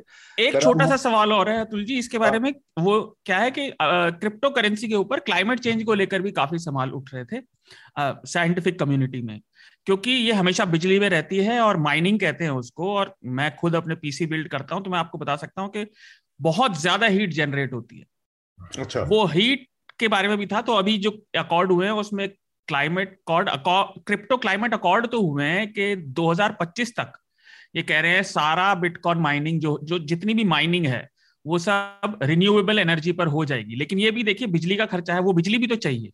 नहीं वो हीट जो जनरेट हो रही है वो तो एनर्जी जो हीट पैदा कर रही है। और बिजली से चल रहा है ना ये सब वो बिजली इस्तेमाल हो रही है। रिन्यूएबल सोर्स से भी आप करते हैं तो भी हीट जनरेट होगी। हाँ इस पे तो जैसे मैं तो, थोड़ा सा ये ऐड कर देता हूँ जैसे ये ये वैलिड हाँ। कंसर्न है अब जिस तरह से ग्लोबल वार्मिंग बन रही है तो ये मतलब सबकी एक रिस्पॉन्सिबिलिटी बनती है कि हम यहाँ पर एनर्जी कंजम्पशन जो है उस पर भी कट डाउन करें ताकि पोल्यूशन वगैरह इन्वायरमेंट थोड़ा सा उसको खिलने का मौका भी यहाँ पर मिले तो यहाँ पर अभी जैसे बिटकॉइन की आप बात करेंगे बिटकॉइन माइनिंग में यहाँ पर एनर्जी कंजम्पशन होता है वो डेफिनेटली होता है। लेकिन अगर आप कंपैरिजन वाइज देखेंगे ना तो बहुत अगर एक्चुअल में आप देखेंगे कितना एनर्जी कंज्यूम होता है पूरी दुनिया में बहुत छोटा है। जी मैं वही कह रहा था हाँ, वही कह रहा था। लेकिन मेन तो फॉसिल फ्यूल ही है। हाँ तो मैं उसका एक बहुत अच्छा आपको आइडिया देता हूँ कि ये जो पूरी कम्युनिटी है ना बिटकॉइन की और इसमें जो इंडस्ट्री डेवलप्ड है वो इतने इनोवेटिव है कि बहुत इनोवेटिव तरीके यहाँ पर फाइंड कर रहे हैं हम्म, हम्म। तभी अगर आप देखेंगे रिसेंटली यहाँ पर जब इलॉन मस्क ने ट्वीट किया फिर अलग अलग जगह से क्वेश्चंस भी आए यहाँ पर कि इतनी इलेक्ट्रिसिटी का कंजम्पशन हो रहा है अब हम्म। अगर आप देखेंगे यहाँ पर बहुत सारी कंपनीज़ है अमेरिका के अंदर जैसे ग्रेट बिटकॉइन माइनिंग कंपनी यहाँ पर है तो उन लोगों ने यहाँ पर क्या किया कि जब ये क्वेश्चन आने लगे तो उन्होंने ये बोला कि यहाँ पर बहुत तरीके हैं। अगर आपको एनर्जी को लेके प्रॉब्लम है तो हम यहाँ पर ऐसे ग्रीन एनर्जी के कॉन्सेप्ट देख सकते हैं जहाँ पर हम उसको यूटिलाइज कर पाए। एक आपको एक आइडिया देता हूँ जैसे अगर आप देखेंगे तो यहाँ पर अगर आप देखेंगे जो इलेक्ट्रिसिटी यहाँ पर बनती है वहाँ पर ऑलमोस्ट फोर्टी परसेंट जो है वो ऑयल का यहाँ पर जो एक्सट्रैक्शन होता है उसके बेसिस पे यहाँ पर बनती है जिसमें जब ऑयल का एक्सट्रैक्शन होता है उसका एक बाय प्रोडक्ट होता है यहाँ पर मीथेन जो मीथेन होता है वो पूरे एन्वायरमेंट के लिए बहुत ज़्यादा हानिकारक यहाँ पर होता है जो अगर हम्म। आप देखेंगे मतलब पूरी दुनिया भर में इतनी जगह ऑयल एक्सट्रैक्शन यहाँ पर हो रहा है अब उसको थोड़ा सा कम करने के लिए कि इतना हानिकारक नहीं रहे बहुत सारी जो ऑयल माइनिंग कंपनीज़ होती हैं वो क्या करती हैं उसको एक फ्लेयरिंग का प्रोसेस होता है जहाँ पर वो उसको बर्न कर देते हैं हम्म। जब बर्न करते हैं तो ठीक है मीथेन जितना वो हार्मफुल नहीं होता लेकिन स्टिल मतलब पोल्यूशन तो पोल्यूशन है तो हार्मफुल तो रहता ही है तो वो हार्मफुल रहता है। तो अब यहाँ पर ऐसी जो चीज़ें हैं ना, उसको भी यूज़ करके आप और एनर्जी को क्रिएट कर सकते हो। जो यहाँ पर मीथेन जो निकलती है, उसको आप पाइप अगर करके यहाँ पर मीथेन के लिए स्पेशल जनरेटर्स आते हैं, उसमें अगर उसको अलाइन कर देते हैं तो वहाँ पर आप उससे एनर्जी बना सकते हैं। और बिटकॉइन के जो माइनर्स माइनिंग जो है पूरा का पूरा माइनिंग के लिए, उसके लिए कंटेनर्स आते हैं, जो ये ग्रेट बिटकॉइन अमेरिकन कंपनी बना रही है, जिनका प्लान ये है कि ये कुछ जगह पे इन्होंने ये इंस्टॉल किए कि जहाँ पर ऑयल की माइनिंग हो रही है, वहाँ पर जो मीथेन जो आप छोड़ देते हैं एनवायरमेंट में, कुछ करते नहीं है, जला देते हैं उसको। उसको पाइप करके जनरेटर से लगाओ उस जनरेटर हम्म। से इलेक्ट्रिसिटी बने और वहाँ पर वो जो बिटकॉइन की माइनर्स हैं वो चल जाए। और साथ में जैसा मैं बता रहा था कि इंटरनेट की भी ज़रूरत नहीं है आज की डेट में अगर आपको बिटकॉइन के नोड या नेटवर्क को रन करना है तो वहाँ से सीधे ब्लॉक स्ट्रीम की जो सेटेलाइट है उससे नेटवर्क कनेक्ट हो गया। तो ये इस तरफ़ मूव कर रहे हैं। तो ये जो प्रोग्रेसिव मतलब ऐसी चीज़ें आती हैं किसी चीज़ को लेके होता है कि नहीं ये चीज़ें फिक्स करनी चाहिए कमियाँ हैं तो उसके अंदर पूरी इंडस्ट्री इतनी इनोवेटिव है कि अच्छे अच्छे ऑप्शन जो है यहाँ पर निकालते हैं ये जो आपका तर्क है ये इससे पूरी तरह से मैं सहमत हूँ आदित्य की जो चीज़ आती है नई चीज़ और उसमें सुधार की संभावना बदलाव की गुंजाइश हमेशा रहती है और जो दूसरी चीज़ है बहुत बेसिक थीम है एक, एक कॉन्सेप्ट है कि बदलाव। तो ये चीज़ें लगातार बदल रही हैं, अतीत में भी बदली हैं, जैसा शुरुआत में मेघनाथ ने इशारा किया बार्टर सिस्टम से हम यहाँ तक पहुँचे हैं। तो करेंसी का भी रूप बदलेगा। अभी जो हमारे सामने एक नई चिंता आई है, चिंता नहीं, एक नया जो मतलब एक परिदृश्य सामने आया है कि भारत सरकार इनको बैन करने पर विचार कर रही है और पार्लियामेंट के इसी जो सेशन में विंटर सेशन में ही वो आने वाला है बिल, जिसमें इसको बैन करने की बात चल रही है। और शायद सरकार अपनी कोई डिजिटल करेंसी भी ला सकती है, ऐसा भी कुछ प्रस्ताव है उस बिल में। तो मेघनाथ एक बार थोड़ा सा अगर आप हमें पहले जो प्रस्तावित बिल है, अभी तो वो आएगा, जब तब देखा जाएगा, लेकिन प्रस्तावित बिल है, क्योंकि इससे पहले भी इसका एक मसौदा 2019 में सामने आ चुका है। तो क्या ये वही बिल है? इसमें क्या महत्वपूर्ण चीज़ें हैं? और साथ में अगर सरकार अपना कोई लेके आती है लेके आने का प्रस्ताव है तो फिर ये तो उस ये पूरे क्रिप्टो करेंसी के उस बेसिक लाइन के खिलाफ है जिसमें कि एक डिसेंट्रलाइजेशन है। जी। है ना? इन्वेस्टमेंट का और सारी ताकत ही वही है कि कोई भी इसमें किसी भी तरह से सरकारी रेगुलेशन से आज़ाद है और उसकी बढ़ने की बड़ी मतलब एक्सपोनेंशियली बढ़ने की वजह भी वही है कि कोई नियंत्रण सरकारी नहीं है उस तरह का। बिल्कुल। एक बार आप इसको सेंट्रलाइज कमांड या इस तरह से नियंत्रित कर लेंगे तो फिर ये उससे अलग कैसे रह जाएगी जो ट्रेडिशनल करेंसी मनी या असेट्स अभी रन कर रहे हैं। बिल्कुल। और आपने बिल्कुल सही कहा कि आपने एकदम कंसेप्चुअल क्वेश्चन पूछा है क्योंकि अगर आप कोई भी क्रिप्टो करेंसी का नेचर देखेंगे, हम हम बार बार बोलते हैं कि एक डिसेंट्रलाइज्ड नेटवर्क पे बेस्ड है, जो कि एक ब्लॉकचेन पे बेस्ड करेंसी है। तो कोई भी सेंट्रल एजेंसी इस पर रेगुलेशंस किस हद तक बना सकती है? मतलब पॉसिबल भी है क्या? वो एक बहुत बड़ा सवाल खड़ा होता है। तो अगर आप देखेंगे कि थोड़ा हिस्ट्री में जाएँगे तो 2013 में आरबीआई ने एक वार्निंग दी थी। कि क्रिप्टो करेंसी में जो भी इन्वेस्ट कर रहे हैं, वो थोड़ा केयरफुली इन्वेस्ट करे, क्योंकि इसमें काफ़ी आपके लॉसेस भी हो सकते हैं। और उधर ही कुछ चिंताएँ आने लगी कि इसके कुछ गलत इस्तेमाल हो सकते हैं टेरर फंडिंग के लिए ड्रग ट्रेड के लिए एक्सेट्रा जो शार्दुल ने भी बोले हैं। पर इसके बाद हुआ क्या कि ये जो सीन है, ये वर्ल्ड वाइड काफ़ी एक्सप्लोर हो गया और जैसे आदित्य ने कहा, काफ़ी इनोवेटिव है तो बहुत फास्ट इसमें डेवलपमेंट्स होती जा रही है। और ऐसे अभी इमर्ज हो रहा है कि जो ब्लॉकचेन टेक्नोलॉजी है, जो ये क्रिप्टो करेंसीज बनाने के लिए यूज़ की जाती है, उसके और भी कई ज़्यादा एप्लीकेशंस है। जैसे फॉर एग्जांपल आप सोशल मीडिया ही देख लीजिए, अभी जो फेसबुक के पास सबसे बड़े चार सोशल मीडिया कंपनीज़ हैं और वो अब मेटा हो गए हैं तो उससे उनका पूरा कंट्रोल है कि कौन सी इंफॉर्मेशन शेयर हो रही है क्या क्या कैसे रेगुलेट हो रहा है और क्या क्या इंफॉर्मेशन लोगों में अभी कौन से कौन से कंट्रीज़ में शेयर हो रही है। पर ये पूरा एक सेंट्रलाइज प्रोसेस है। अगर आप ब्लॉकचेन टेक्नोलॉजी यूज़ करके एक सोशल नेटवर्क क्रिएट करेंगे, जो कि काफ़ी कंपनीज़ कोशिश भी कर रहे हैं तो उसमें कोई एक कंपनी ये डिसाइड नहीं कर पाएगी कि आप, उनके प्लेटफॉर्म पे क्या कंटेंट दिखेगा। पूरी कम्युनिटी मिलके डिसाइड करेगी। तो ये इमर्ज हो रहा है कि ट्रस्ट जो है, जो गवर्नमेंट्स की तरफ़ है, जो रेगुलेटर्स की तरफ़ है, वो कम होता दिख रहा है। इसलिए लोग ब्लॉकचेन टेक्नोलॉजी की तरफ़ बढ़ रहे हैं, जहाँ पर एक कम्युनिटी जो है, कम्युनिटी ट्रस्ट बिल्डिंग का एक्सरसाइज होने वाला है। अब हम रेगुलेशंस की तरफ़ आते हैं। तो 2019 में जो बिल आया था, वो मेरे हिसाब से काफ़ी घटिया था। मतलब मैं सीधा सीधा बोल रहा हूँ कि उन्होंने जो क्रिप्टो करेंसी जो डिफाइन की है वो इतनी मज़ेदार है मैंने एक ट्वीट भी किया था इस पर। बड़ा मज़ेदार बहुत ही मज़ेदार। कैसे कर, कैसे करिए मेघनाथ मैंने देखा नहीं है यार। तो घटिया वाला पैमाना है कि ये वाला थोड़ा कम घटिया है ये वाला ज़्यादा बीच में रख लेते हैं यार ये बीच वाला घटिया है। तो 2019 में बेसिकली मुझे लगता है जो बिल आया था वो क्लियरली यही दिखा रहा था कि आरबीआई ने एक तो पहले क्रिप्टो करेंसी को बैन भी कर दिया था 2018 में, ये बोल के कि इसका काफ़ी मिसयूज हो रहा है। और उनका फियर ज़्यादा है।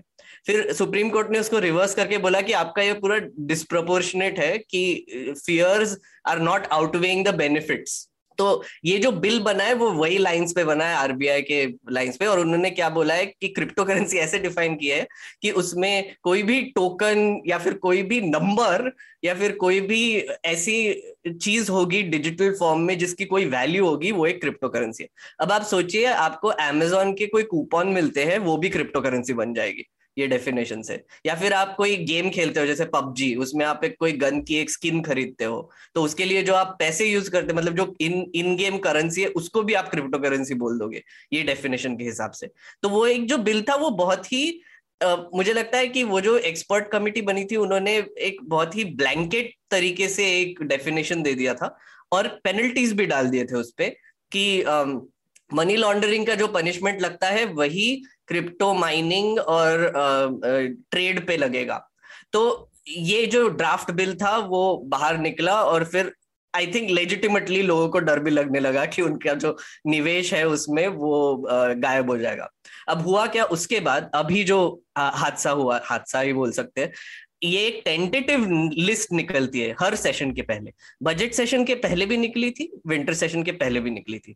इसमें गवर्नमेंट का एक एजेंडा दिखाते हैं कि वो कौन से कौन से बिल्स लेकर आएँगे आने वाले सेशन में। अब वो आते हैं, नहीं आते हैं, वो अलग बात है, क्योंकि बजट सेशन में भी क्रिप्टो करेंसी का बिल लिस्ट किया था, वो नहीं आया।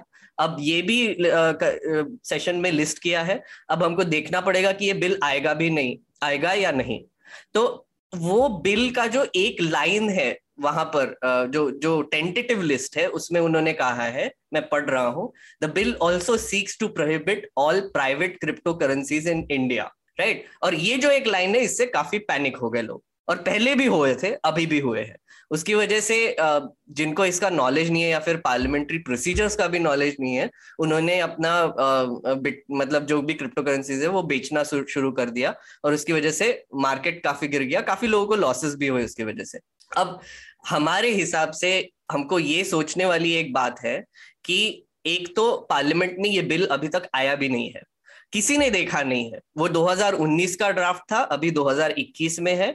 लोग कह रहे हैं, एक्सपर्ट्स भी कह रहे हैं, आई थिंक आदित्य ने भी कहा उनके यूट्यूब चैनल पे कि इसमें चेंजेस होना बहुत ही साहजिक बात है। होने ही वाले हैं, क्योंकि 2019 से लेके अभी तक काफ़ी इस पर स्टडी हो चुकी है, काफ़ी एक्सपर्ट से आई थिंक गवर्नमेंट ने बात भी कर ली है। और uh, मैं एक आई थिंक ट्विटर स्पेस पे था वहाँ पर एक गवर्नमेंट ऑफिशियल भी थे। उन्होंने काफ़ी हद तक आ, मतलब ढंग से बात की क्रिप्टो करेंसीज के बारे में जो कि बहुत रेयर है गवर्नमेंट ऑफिशियल्स में। तो आ, आपको ये दिखाई दे रहा है कि गवर्नमेंट भी आ, अपने ऑफिशियल्स जो भी है वो भी स्टडी कर रहे हैं और उसी हिसाब से एक रेगुलेशन बनाएँगे। अब ये रेगुलेशन कैसा होगा उसमें क्या क्या पहलू होंगे और क्या क्या क्रिप्टो करेंसीज बैन होंगे, वो हम अभी बता नहीं सकते। अब ये प्राइवेट क्रिप्टो करेंसीज बात बैन करने की बात हुई आई थिंक आदित्य इस पे ऐड करेंगे। उन्होंने एक इस पे वीडियो भी किया है। आदित्य, ये जो सरकार की नई पॉलिसी है आने वाला बिल है आपने इसको स्टडी किया हो अगर तो आप इसको कैसे देखते हैं? और ये जो प्राइवेट और इसका ये सेंट्रलाइज कमांड में लाने की जो सरकार की मंशा है या जो उसकी इच्छा है, सामने आ रही उसको आप कैसे देखते हैं? तो यहाँ पर सबसे पहले जैसे अभी मेघनाथ जी ने बताया कि अभी तक सिर्फ़ एक ही क्रिप्टो करेंसी का यहाँ पर बिल आया है। जो यहाँ पर अगर आप देखेंगे, एक कमेटी बनाई थी आईएमसी कमेटी, जिसको हेड किया था सुभाष चंद्र गर्ग जी ने। और वहाँ पर उन्होंने जब इस बिल को बनाया था तो उन्होंने इस सेंस में देखा, सबसे पहले तो गवर्नमेंट को और सेंट्रल बैंक को ये प्रॉब्लम थी क्रिप्टो के पीछे करेंसी क्यों लिखा है यहाँ पर? जब हमारी खुद की यहाँ पर आई एन करेंसी है तो ये करेंसी क्रिप्टो करेंसी क्या चीज़ है? तो उन्होंने इसको एज ए थ्रेड देखा कि ये आई एन आर का कॉम्पिटिटर है जो कि यहाँ पर अच्छा। नहीं है। तो वहाँ पर जो बिल है अगर आप देखेंगे ना उसको पूरा उसी तरह से ट्रीट किया गया है कि यहाँ पर जो भी करेंसी है आईएनआर को छोड़ के जो ऐसी पब्लिक या जैसी भी करेंसी आ रही है बिटकॉइन या बाकी उन हम्म। सबको उन्होंने बोला ये प्राइवेट क्रिप्टो करेंसी है या पब्लिक की करेंसी वो है जो गवर्नमेंट यहाँ पर इशू करती है जो आई एन आर हो गया। तो अगर आप देखेंगे, जैसे हर जगह दिख रहा है ना प्राइवेट क्रिप्टो करेंसी तो उनकी डेफिनेशन ये तो उन्होंने जब बिल बनाया, अगर आप देखेंगे, उस ड्राफ्ट के अंदर भी ये चीज़ मैंशनड है कि कोई भी ऐसी करेंसी जो यहाँ पर सेंट्रल बैंक ने इशू नहीं करी है गवर्नमेंट ने इशू नहीं करी है, वो यहाँ पर प्राइवेट क्रिप्टो करेंसी है और उसको बैन किया जाए। तो उन्होंने जब ये ड्राफ्ट बनाया, अब वो बहुत अर्ली टाइम था, उस टाइम पे ऑल ओवर द वर्ल्ड भी रेगुलेशन की इतनी क्लैरिटी नहीं आई थी तो वहाँ पर उन्होंने उस परस्पेक्टिव से उस बिल को बना दिया। लेकिन अब कोविड के बाद बहुत टाइम यहाँ पर चेंज हो गया। जैसे एक दो बार आई थिंक यहाँ पर मैंशन हुआ था कि बहुत सारे ऐसे लोग हैं गाँव गाँव में जिनको इतना आइडिया नहीं क्रिप्टो करेंसी का आप लोग सरप्राइज़ होंगे इनफैक्ट गाँव से छोटे छोटे शहरों से ऐसे लोग हैं जो क्रिप्टो करेंसी में ट्रेड कर रहे हैं। ऐसे लोग हैं जिनकी फाइनेंशियल कंडीशन बहुत बेकार है। उनके पेरेंट्स की जॉब चली गई है कि, कि, कि, आ, कुछ लोगों की फैमिली में डेथ हो गई है कुछ लोग डिसेबल्ड हैं। लेकिन वो भी क्रिप्टो करेंसी को बहुत अच्छे से समझते हैं। इनफैक्ट मेन स्ट्रीम मीडिया जितना नहीं समझती उससे अच्छे से वो उसको समझते हैं। ना उनको इंग्लिश बोलनी आती है लेकिन हिंदी बोल लेते हैं। लेकिन क्रिप्टो करेंसी को अच्छे से समझते हैं और उसमें ट्रेड करके अपने घर का खर्चा चला रहे हैं यहाँ पर। तो ऐसे बहुत एग्ज़ाम्पल हैं क्योंकि आई थिंक ये सामने नहीं आए हैं जहाँ पर news media mostly meme coin में कितना परसेंट राइज हो गया कितने लोग करोड़पति बन गए वो कवर करने में बिज़ी रहते हैं। वहाँ पर अगर ये स्टोरीज को सामने लेके आया जाए तो लोगों को एक आइडिया मिलेगा। एंड राइट एंड तो बहुत सारे ऐसे लोग हैं। मतलब ये क्रिप्टो ऐसा नहीं है बिटकॉइन ऐसा नहीं है कि सिर्फ़ अमीर लोगों के लिए। यहाँ पर बहुत लोग ऐसे हैं जो दो दो तीन तीन हज़ार में ट्रेड करते हैं और अपना घर का खर्चा जो है यहाँ पर चला रहे हैं।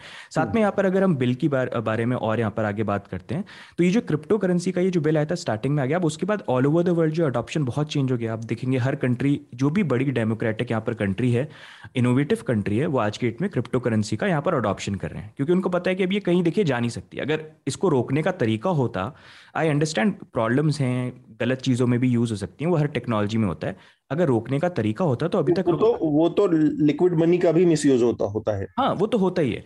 तो देखिए वही चीज़ है ये सबको अंडरस्टैंड करना पड़ेगा कि देखिए ये चीज़ यहाँ पर आ गई है उसको रोकने का कोई तरीका नहीं है। तो अब उसमें क्या करते हैं उसमें आप रेगुलेशन ही ला सकते हैं जो बेस्ट है ताकि यहाँ पर जो कंट्री के भी बेनिफिट बहुत है ना जिसके बारे में मे भी आगे हम बात करेंगे। तो यहाँ पर जब ये बिल बिल आया था उसके बाद हुआ ये इतना innovation all over the world हो रहा है अडॉप्शन हो रहा है तो वहाँ पर अगर आप देखेंगे, सुभाष चंद्र गर्ग जी, उनकी भी कई बार यहाँ पर इंटरव्यू में उनसे क्वेश्चन पूछा गया। तो उन्होंने साफ़ साफ़ ये चीज़ बोली है कि हमने जब बिल बनाया था तो हमने तो इसी परस्पेक्टिव से बनाया था कि ये करेंसी है। तो अगर ये करेंसी है तो हम तो नहीं अलाउ कर सकते। फिर जब उनसे पूछा कि एज एन एसेट तो ही वॉज़ लाइक कि हाँ एसेट है तो बात अलग हो जाती है। तो उससे साफ़ साफ़ ये क्लियर होता है कि यहाँ पर पूरी जो ये कमेटी बैठी थी उन्होंने बात करी थी उन्होंने पूरा यहाँ पर क्रिप्टो करेंसी को इसका जो लास्ट वर्ड यूज़ होता है करेंसी जो बन गया है यहाँ पर मैं भी हमेशा कोशिश करता हूँ क्रिप्टो एसेट बोलूँ लेकिन निकल जाता है करेंसी हर बार। तो हम्म। उसी के बेसिस पे उन्होंने यहाँ पर जो बिल है उसको बनाया। एंड इसी कारण से अगर आप देखेंगे जो स्टार्टिंग में ये बिल आया था दो हज़ार उन्नीस के टाइम पे और अभी जब ये बजट सेशन के अंदर फिर से इसका मेंशन हुआ जहाँ पर अगर आप देखेंगे टाइटल चेंज हो गया जहाँ पर टाइटल में जो बैनिंग वर्ड था वो हट गया। hmm. तो अगर पहले जो ड्राफ्ट आया था जो बोलता था banning of crypto currency and regulation of official digital currency bill 2019 वो चेंज हो गया। The crypto currency and regulation of official digital currency bill तो अगर हम्म। ये चीज़ हुई है तो बहुत ज़्यादा प्रोबेबिलिटी है कि यहाँ पर अंदर के जो कॉन्टेंट्स हैं वो चेंज हो गए। और क्रिप्टो करेंसी देखिए एक ऐसा पूरा एक वाइल्ड स्पेस है जिसको रेगुलेट करना इतना आसान नहीं है क्योंकि ये जिस तरह से डिसेंट्रलाइज है। लेकिन उसका मतलब ये नहीं है कि इसके अच्छे केसेस यहाँ पर नहीं आ सकते। तो उसी अकॉर्डिंग हाँ उसी अकॉर्डिंग अगर आप देखेंगे तो बिल के अंदर का जो ड्राफ्ट है ना उसमें अमेंडमेंट्स अभी भी चल रहे हैं। और मेरे को तो बहुत ज़्यादा प्रोबेबिलिटी ये लग रही है कि अभी भी बिल पूरा कंप्लीट हुआ नहीं है। नहीं। बातचीत ही हो रही है कि इसी कारण से पब्लिक नहीं हो क्योंकि देखिए पब्लिक के लिए बिल आ रहा है और पब्लिक के लिए बिल ही पब्लिक नहीं हो ये ये कैसे होता है?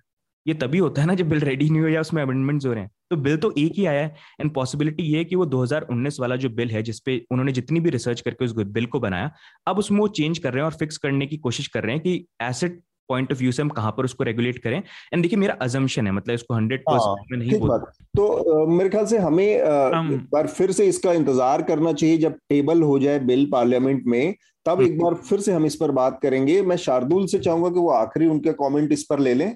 फिर हम आ, इसको आगे की तरफ़ मतलब अंतिम प्रक्रिया की तरफ़ जाएँगे जी जी। अतुल काफ़ी कुछ ज़रूरी बात है। देखिए इसमें काफ़ी दिक्कत है। मैं बताता हूँ कैसे। कि एक पहली बात तो ये जो, जो भारत सरकार जो बिल ला रही है हिस्टोरिकली आप ऐतिहासिक स्तर पर देख लीजिए टेक्नोलॉजी के मामले में हमारे कानून सरकारें प्रशासन बिल्कुल ढाक के तीन पात हैं वो गिर किसी हाँ। तरह पहुँचते हैं। उन्हें समझ नहीं आता। वो समय से पीछे से भी कहीं पीछे चलते हैं। Thank you Shardul. मैं मैं अर्ली अडॉप्टर हूँ हर चीज़ जी, जी. है ना? तो मैं अच्छे से जानता हूँ सरकार को कुछ नहीं पता। लेकिन क्रिप्टो के साथ मतलब दिक्कत बाबू लोग बहुत आउटडेटेड है ना जैसा हाँ के शब्दों में कहे तो बाबू हमारे सारे आउटडेटेड है वही तैयार कर रहे मैं उसी पे आ रहा था जो आदित्य ने कही दो तीन पॉइंट है जहाँ से मैं शुरू कर सकता हूँ। मेरा पिछला पॉइंट ही आगे जो उन्होंने कहा जो सरकार ने जो उठाया करेंसी या एसेट ये एसेट की बात है ना वही चीज़ करेंसी भी और एसेट भी है। आपको ये परेशानी लग सकती है। देखिए मैं सिंपल तरीके से कहता हूँ। अतुल ने शार्दुल से दस बिटकॉइन में कुछ चीज़ ली ठीक है? अब असली कीमत में उसकी कीमत मान लीजिए पाँच लाख रुपए। ठीक है? तो वो वैल्यू कहाँ से आई? वो वैल्यू तब आई जब स्टॉक की तरह बिटकॉइन का प्राइस उस दिन वैसा था जब हमने सामान खरीदा। अच्छा स्टॉक के प्राइस किसके मूड पे चलते हैं? ये महा अमीरों के। महा अमीर जैसे इलॉन मस्क जेफ बेजोस ये महामीर राकेश झुंझुनवाला। जितने भी हैं ये जितने भी हैं सब ये लोग टैक्स नहीं देते। ऑफशोर टैक्स सेवन में तो पैसे बचाते हैं। और फिर उस सिस्टम को रिफॉर्म करने की कोशिश कर रहे हैं जहाँ टैक्स पॉलिसी ठीक से लागू नहीं हो रही। अगर ये सब लोग अपने अपने देशों में टैक्स देने लगे, देखिए है क्या? इसके पीछे एक और मूल बात है जो इन सिस्टम से भी अलग जाती है। ये लोग इनोवेटर्स भले ही हों, लेकिन ये समाज के हित की नहीं सोचते और ये उसके मित्र नहीं है इन्होंने अपने एक्शन से प्रूव किया है। और मैं किसी भी मानव संसाधन, जहाँ मानव संसाधन में कह रहा हूँ, से जुड़ी जो कोट अनकोट कहते हैं ना, पुरानी खराब व्यवस्था को तोड़कर नई खड़ी करने का बहुत घोर विरोधी हूँ। क्योंकि मानव संसाधन में इंसान इन्वॉल्व है। कोई भी व्यवस्था मानव हित से और जो आज का भारत है जो जनतांत्रिक मूल्य हैं इसका हिसाब न लेते हुए या उनकी कीमतों पर नहीं बन सकती है ना? और इन सब का जवाब कैसे मिल जाएगा मैं आपको बताता हूँ। सबसे ज़्यादा माइनिंग आपको पता है कहाँ होती है? ये कितना पॉलिसी है कितना अनकंट्रोल्ड है वो चीन में होती है। नहीं ये गलत ये ये गलत हंड्रेड एंड थर्टी नहीं नहीं वो चेंज हो गया वो चेंज हो गया वो अभी रिसेंट केस हुआ अच्छा, ठीक है चाइना में बैन हो गया। अब अमेरिका ने पूरा बिज़नेस ले लिया देखिए आप ये देखिए आप ये कह रहे हैं चाइना में माइनिंग नहीं हो रही? नहीं बैन कर दिया उन्होंने। कंप्लीटली उन्होंने माइन वो जो माइनिंग है पूरी बैन कर दी। और अभी जो मेजर स्टेक है वो हाँ। मूव हो चुका है यूरोप में और अमेरिका में। तो अमेरिका अभी अगर आप देखेंगे तो लार्जेस्ट एक हब बन रहा है जहाँ पर बड़ी बड़ी कंपनीज़ जो हैं क्रिप्टो के माइनिंग फॉर्म्स वहाँ पर लगा है। तो अभी चेंज हो रहा है लेकिन चीन ने बंद कर दिया ना। हम्म। अब तक तो लास्ट ईयर तक तो चीन था ना।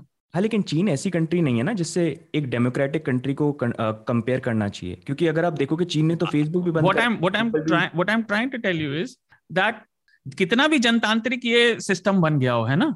लेकिन जो माइनिंग की जगह है वहाँ जो लोकल लॉ है जो टैक्स लॉ है है ना? जो कोर्ट्स हैं जो लेमैन की लीगैलिटी है भाई किसी लेमैन के किसी तरीके से जो उसे मिल रहा है उससे पैसे बनाने से ये नहीं कहा जा सकता कि वो बिल्कुल साफ़ है। हम ज़मीन खरीदते हैं हम पैसे से खरीदते हैं। वो पैसा ही ज़मीन भी हो और पैसा भी हो ऐसा नहीं हो सकता ना। क्योंकि कानून क्या होता नहीं तो ज़्यादा पैसे वाला हमेशा कंट्रोल बनाए रखेगा। अब इन बिलियनर्स ने सब खरीद लिया है और वो उनके मूड पे डिपेंड करता है स्टॉक का प्राइस तो। आम आदमी का तो जीवन चला जाएगा भाई। शार्दुल। ने एक बहुत महत्वपूर्ण उस तक की तरफ़ इशारा चीज़ की तरफ़ इशारा किया है। कि एसेट भी बिटकॉइन है और करेंसी हम्म। भी बिटकॉइन है हाँ। ये दोनों चीज़ें आपस में ओवरलैप हो रही हैं इसका और जो दूसरा माइनिंग का इशारा किया तो आदित्य ने बताया उसके बारे में मुझे जानकारी नहीं थी कि वो क्या है एक्चुअली तो आदित्य ने उसको करेक्ट किया कि बेसिकली ऐसा नहीं है चाइना में माइनिंग बंद हो गई वट ये सरकारें चाहेंगी बंद हो जाएगा इसको मेघनाथ और आदित्य आप दोनों लोगों से आखिरी एक हाँ, हाँ, हाँ. ये जो एसेट और करेंसी दोनों ही बिटकॉइन है तो ये ओवरलैपिंग जो है भाई वो बार्टर सिस्टम में तो चलता था कि आप अपनी ज़मीन देके और दूसरे कुछ और ले लें। जी जी जी। भाई एसेट एक्सचेंज लॉस पे होता है ना। आज के जमाने में वो नहीं होता ना। आज के जमाने में चीज़ें तो करेंसी से डिसाइड होती है। तो अब बिटकॉइन और कानून भी है। दोनों चीज़ हाँ कानून भी है उसका।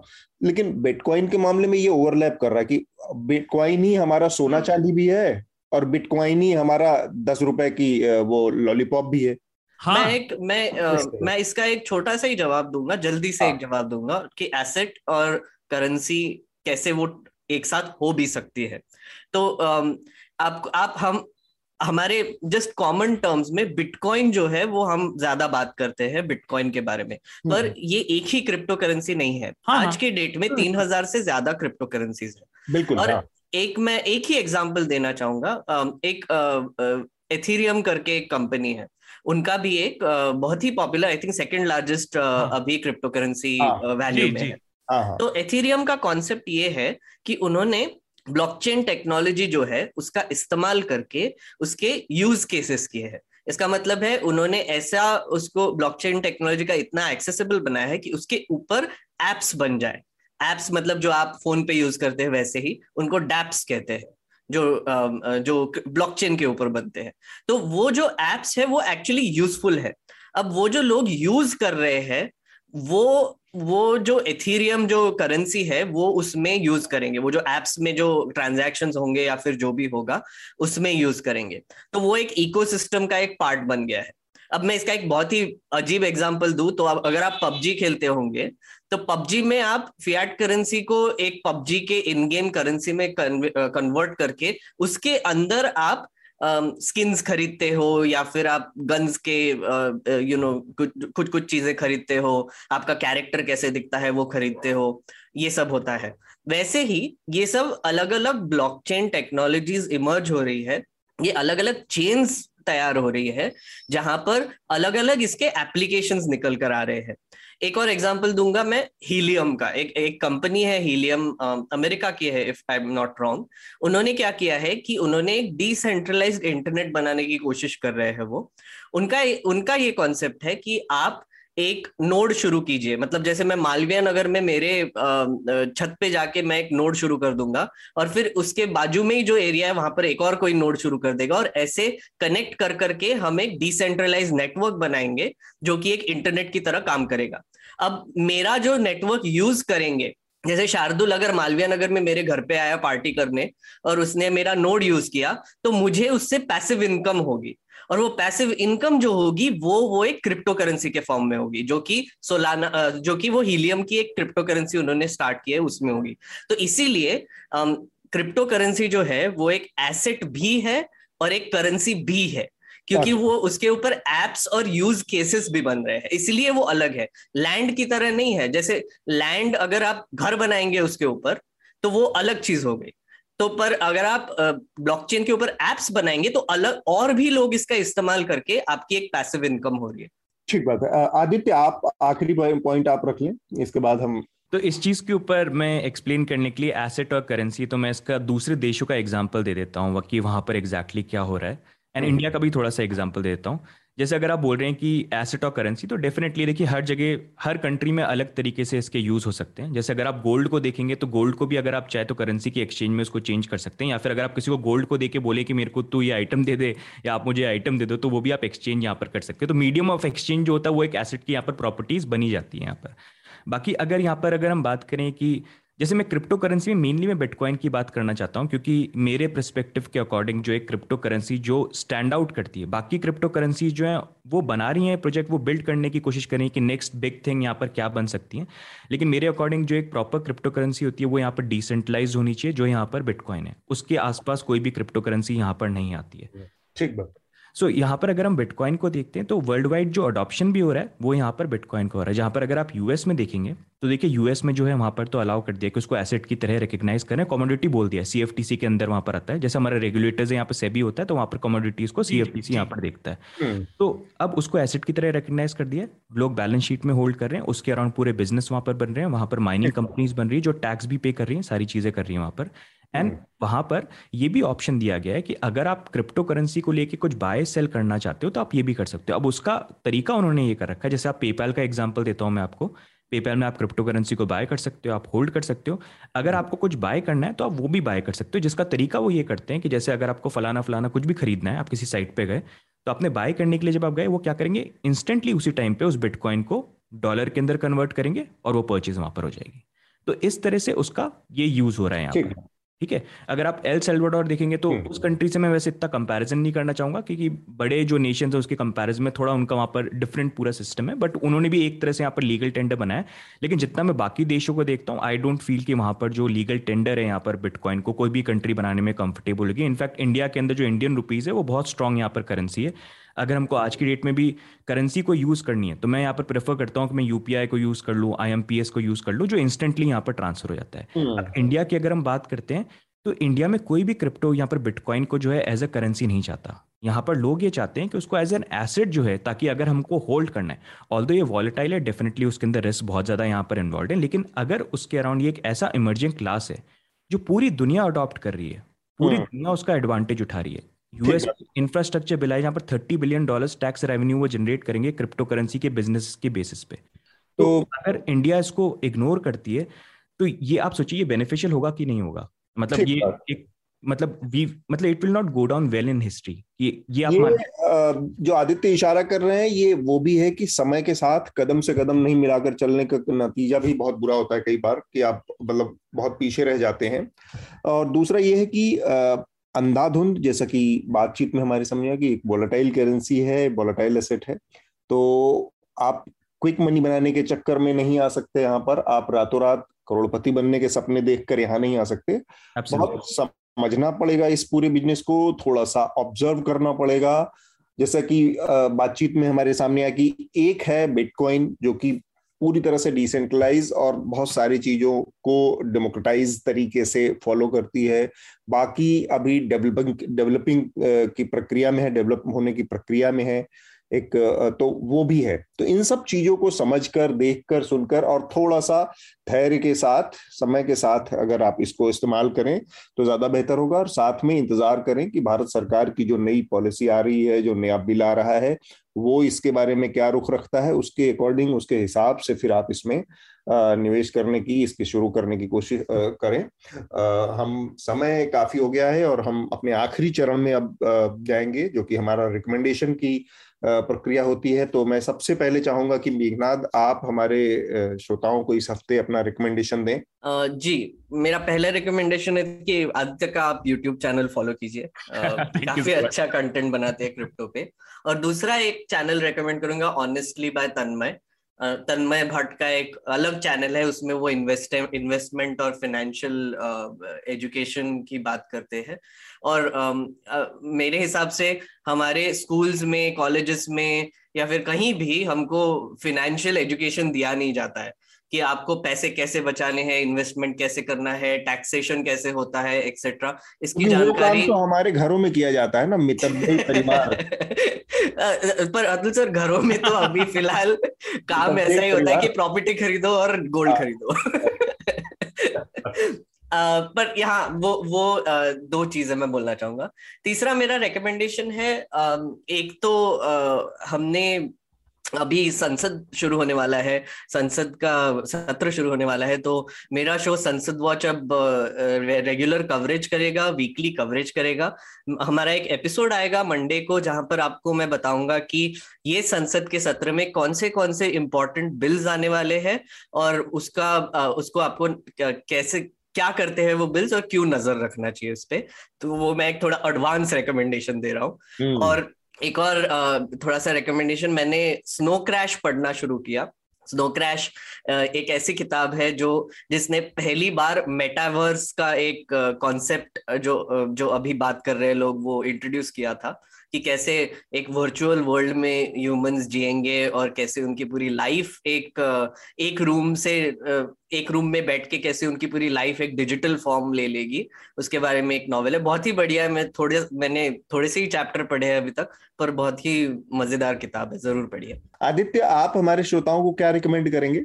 मैं आई थिंक क्रिप्टो करेंसी का इतना डिस्कशन हो रहा है हर जगह तो मैं सबको सबसे पहले तो ये रिकमेंड करूँगा कि जैसा मतलब जितना भी कॉन्वर्जेशन हुआ है देखिए आप जहाँ पर भी देखते हैं ये quick quick rich get get rich quick वाली स्कीम नहीं है तो सोच समझ के इन्वेस्टमेंट करिए। लेकिन अगर आप सोच भी रहे हैं क्रिप्टो करेंसी के बारे में और जानना चाहते हैं तो बिटकॉइन का व्हाइट पेपर जो है वो डेफिनेटली आप पढ़िए आपको ऑनलाइन फ्री में वो मिल जाएगा। साथ में मनी की जो हिस्ट्री है उसको भी थोड़ा सा आप यहाँ पर पढ़ने की कोशिश करिए। ये दो चीज़ें जो मैं रिकमेंड करूँगा यहाँ पर। ठीक बात। शार्दुल? अतुल एक और चीज़ सॉरी इंटरप्ट कर रहा हूँ। इस एपिसोड के लिंक में आई थिंक एक ब्रीफ भी दे देंगे हम एक क्रिप्टो करेंसी बिल का जो 2019 का जो बिल था उस पर एक पीआरएस लेजिस्लेटिव ने एक एनालिसिस किया है उसकी हाँ. भी हम एक लिंक रख देंगे वहाँ पर तो ताकि आप जाकर पढ़ सके। ठीक बात। शार्दुल? जी इस बार के रिकमेंडेशन होमवर्क जैसे ही हो जाएँगे लेकिन क्रिप्टो पे जैसे बात हो रही थी तो मेरे तीन चार रिकमेंडेशन है। पहला जो क्रिप्टो क्लाइमेट अकॉर्ड हुआ है उसकी प्रॉपर वेबसाइट है वो अकॉर्ड पढ़िए देखिए कि पर्यावरण और क्रिप्टो करेंसी के जो अभी होल्डर और माइनर हैं उनके बीच क्या समझौता हुआ है? उससे आपको आज की वस्तु स्थिति भी पता चलेगी और क्या फ्यूचर में प्लान हो रहा है उसकी भी। हम्म। दूसरा जुलाई में लास्ट ईयर आई थिंक जुलाई अगस्त में रेजिना ऑटमैन का पेपर आया था वो फ़र्स्ट राइटर थी। ये था पैडरमन यूनिवर्सिटी वॉरबर्गर जर्मनी से। कोविड नाइनटीन और इन्वेस्टर बिहेवियर इसमें क्रिप्टो के ऊपर काफ़ी बात की गई है है ना? और वो कैसे बिहेव कर रहे हैं इन्वेस्ट करने वाले। तीसरा बीबीसी का आर्टिकल है कि कैसे बिटकॉइन एनर्जी यूज़ करता है क्रिस्टीना क्रेडल का। ये इस साल 10 फरवरी में आया था। और आखिरी, फिर से बीबीसी का, कि इलॉन मस्क ने कैसे 1.5 बिलियन डॉलर बिटकॉइन में इन्वेस्ट किए थे, जिससे इसके दाम बढ़े थे। आखिरी था न्यूज़ लॉन्ड्री की रिपोर्ट प्रतीक और अश्विन ने की थी देखिए हाँ। मीडिया के बारे में कुछ चल रहा है जो देखना आपके लिए बड़ा ज़रूरी है हाँ उसका ज़िक्र मेघनाथ ने सुर्खियों में भी किया जी, जी, जी, इस तरह से टेलीविज़न के सारे बड़े पत्रकारों संपादकों के साथ राष्ट्रीय स्वयंसेवक संघ के प्रमुख मोहन भागवत ने मुलाकात की है जी, जी। खैर तो ये एक तो ये राजनीतिक पहलू था उसका चुनावों से पहले इन सब चीज़ों पर। राजनीति से क्रिप्टो भी अलग नहीं हो सकती ना। हम्म। आ, मेरा रिकमेंडेशन दो तीन है। एक तो आ, जब कल हम डिस्कस कर रहे थे कि कौन आएगा किससे बातचीत की जाए चर्चा में तो आदित्य सिंह के बारे में ज़िक्र किया अश्विनी ने और मेरे ख्याल से मेघनाथ ने भी रिकमेंड किया था। तो उसके बाद मैंने जल्दी जल्दी क्योंकि मैं इस मामले में बहुत मतलब इन्वेस्टमेंट क्रिप्टो के बारे में मुझे आप पूरी तरह से इलिटरेट मानकर चलिए। तो मैंने जल्दी जल्दी आदित्य सिंह के बहुत सारे इनके यूट्यूब चैनल पर देखे और काफ़ी मुझे हेल्प हुई। उसके बाद अदरवाइज़ मैं आज कंडक्ट भी नहीं कर पाता। तो एक तो वो यूट्यूब चैनल आप उनका देखिए। क्रिप्टो इंडिया के नाम से जो है तो आपको बहुत सारे आपके कॉन्सेप्ट अगर है मतलब मेरे जैसा ही अगर आप क्रिप्टो करेंसी के मामले में इलिटरेट है तो बहुत बेसिक चीज़ें बहुत सारी जानकारियाँ आपको मिलेंगी। इसके अलावा एक मीडिया पर क्योंकि हमारा आ, आ, वो रहता है नज़र रहती है तो एक बहुत ही घटिया फ़िल्म आई है टेलीविज़न मीडिया के ऊपर। ओ धमाका! वो मैं इसलिए रिकमेंड कर रहा हूँ क्योंकि आप इसलिए भी देखिए इस फ़िल्म को अगर चाहें तो कैसे न्यूज़ रूम काम नहीं करता है एग्जैक्टली हम्म, आपको जानना चाहिए क्योंकि वो पूरी फ़िल्म ऐसा लग रहा है कि किसी दूसरे ट्रांस की अवस्था में सोच और कल्पना करके बनाई गई है जहाँ पर ऑन फ्लोर सारी चीज़ों की डील होती है कि तू मुझे ऑन अतुल एक एक आपको मैं आपको उसका ही रिकमेंडेशन देना चाहूँगा आप उसकी ओरिजिनल कोरियन फ़िल्म देखिए। टेरर लाइव नाम की है। वो इतनी मज़ेदार और बढ़िया फ़िल्म है और हाँ. आपको ये भी दिख जाएगा कि कैसे बॉलीवुड अच्छे फिल्म्स का कचरा बनाते हैं। हाँ तो ये इस मामले में तो हमारी बहुत पुरानी पहचान है कि कॉपी कर लो लेकिन कॉपी की भी ऐसी कर दो कि उसका रेलगाड़ी बना दो। तो, भारत सरकार और बॉलीवुड एक से ही है वो अच्छी चीज़ का लेके नाश मार देते हैं। हाँ। खत्म हो जाती है वो। जीएसटी जीएसटी बढ़िया था लेकिन खत्म हो गया। तो आ, मेरा तीसरा रिकमेंडेशन है एक किताब किताब काफ़ी दिन काफ़ी दिन पहले आई थी। मैंने इससे जुड़ी एक डॉक्यूमेंट्री बनी है वो रिकमेंड किया था काफ़ी पहले। किताब को अब मैं रिकमेंड करना चाह रहा हूँ बारह किलोमीटर। तो ये किताब बेसिकली जो पलायन शुरू हुआ यहाँ से माइग्रेशन शुरू हुआ लॉकडाउन के दौरान जब कोविड का शुरू हुआ था बड़ी संख्या में लाखों की संख्या में लोग बड़े शहरों से अपने गाँव की तरफ़ भाग रहे थे तो उसमें से सात ऐसे माइग्रेंट वर्कर्स के साथ की गई 1232 किलोमीटर की यात्रा को कैमरे में कैप्चर किया एक वरिष्ठ जर्नलिस्ट हैं विनोद कापड़ी तो वो फ़िल्म और उस पर एक डॉक्यूमेंट्री फ़िल्म उन्होंने बनाई पहले और अब उन्होंने किताब भी उसी उसी संस्मरण के आधार पर लिखी है। तो वो किताब आई है तो ये किताब, ये तीन मेरे रिकमेंडेशन है। समय काफ़ी हो गया है। इससे पहले जाने से पहले चूँकि मैं चाहता हूँ कि आदित्य से एक और सवाल पूछ ही लू रोकते रोकते कि आदित्य आपने कितना इन्वेस्ट किया है क्रिप्टो में? अगर बताना चाहे तो। ये तो बहुत ही नहीं मतलब ये बहुत ही ये उस तरह का सवाल है ऑप्शन है। ऐसा क्वेश्चन हो गया कि आपके बैंक अकाउंट में कितने पैसे हैं?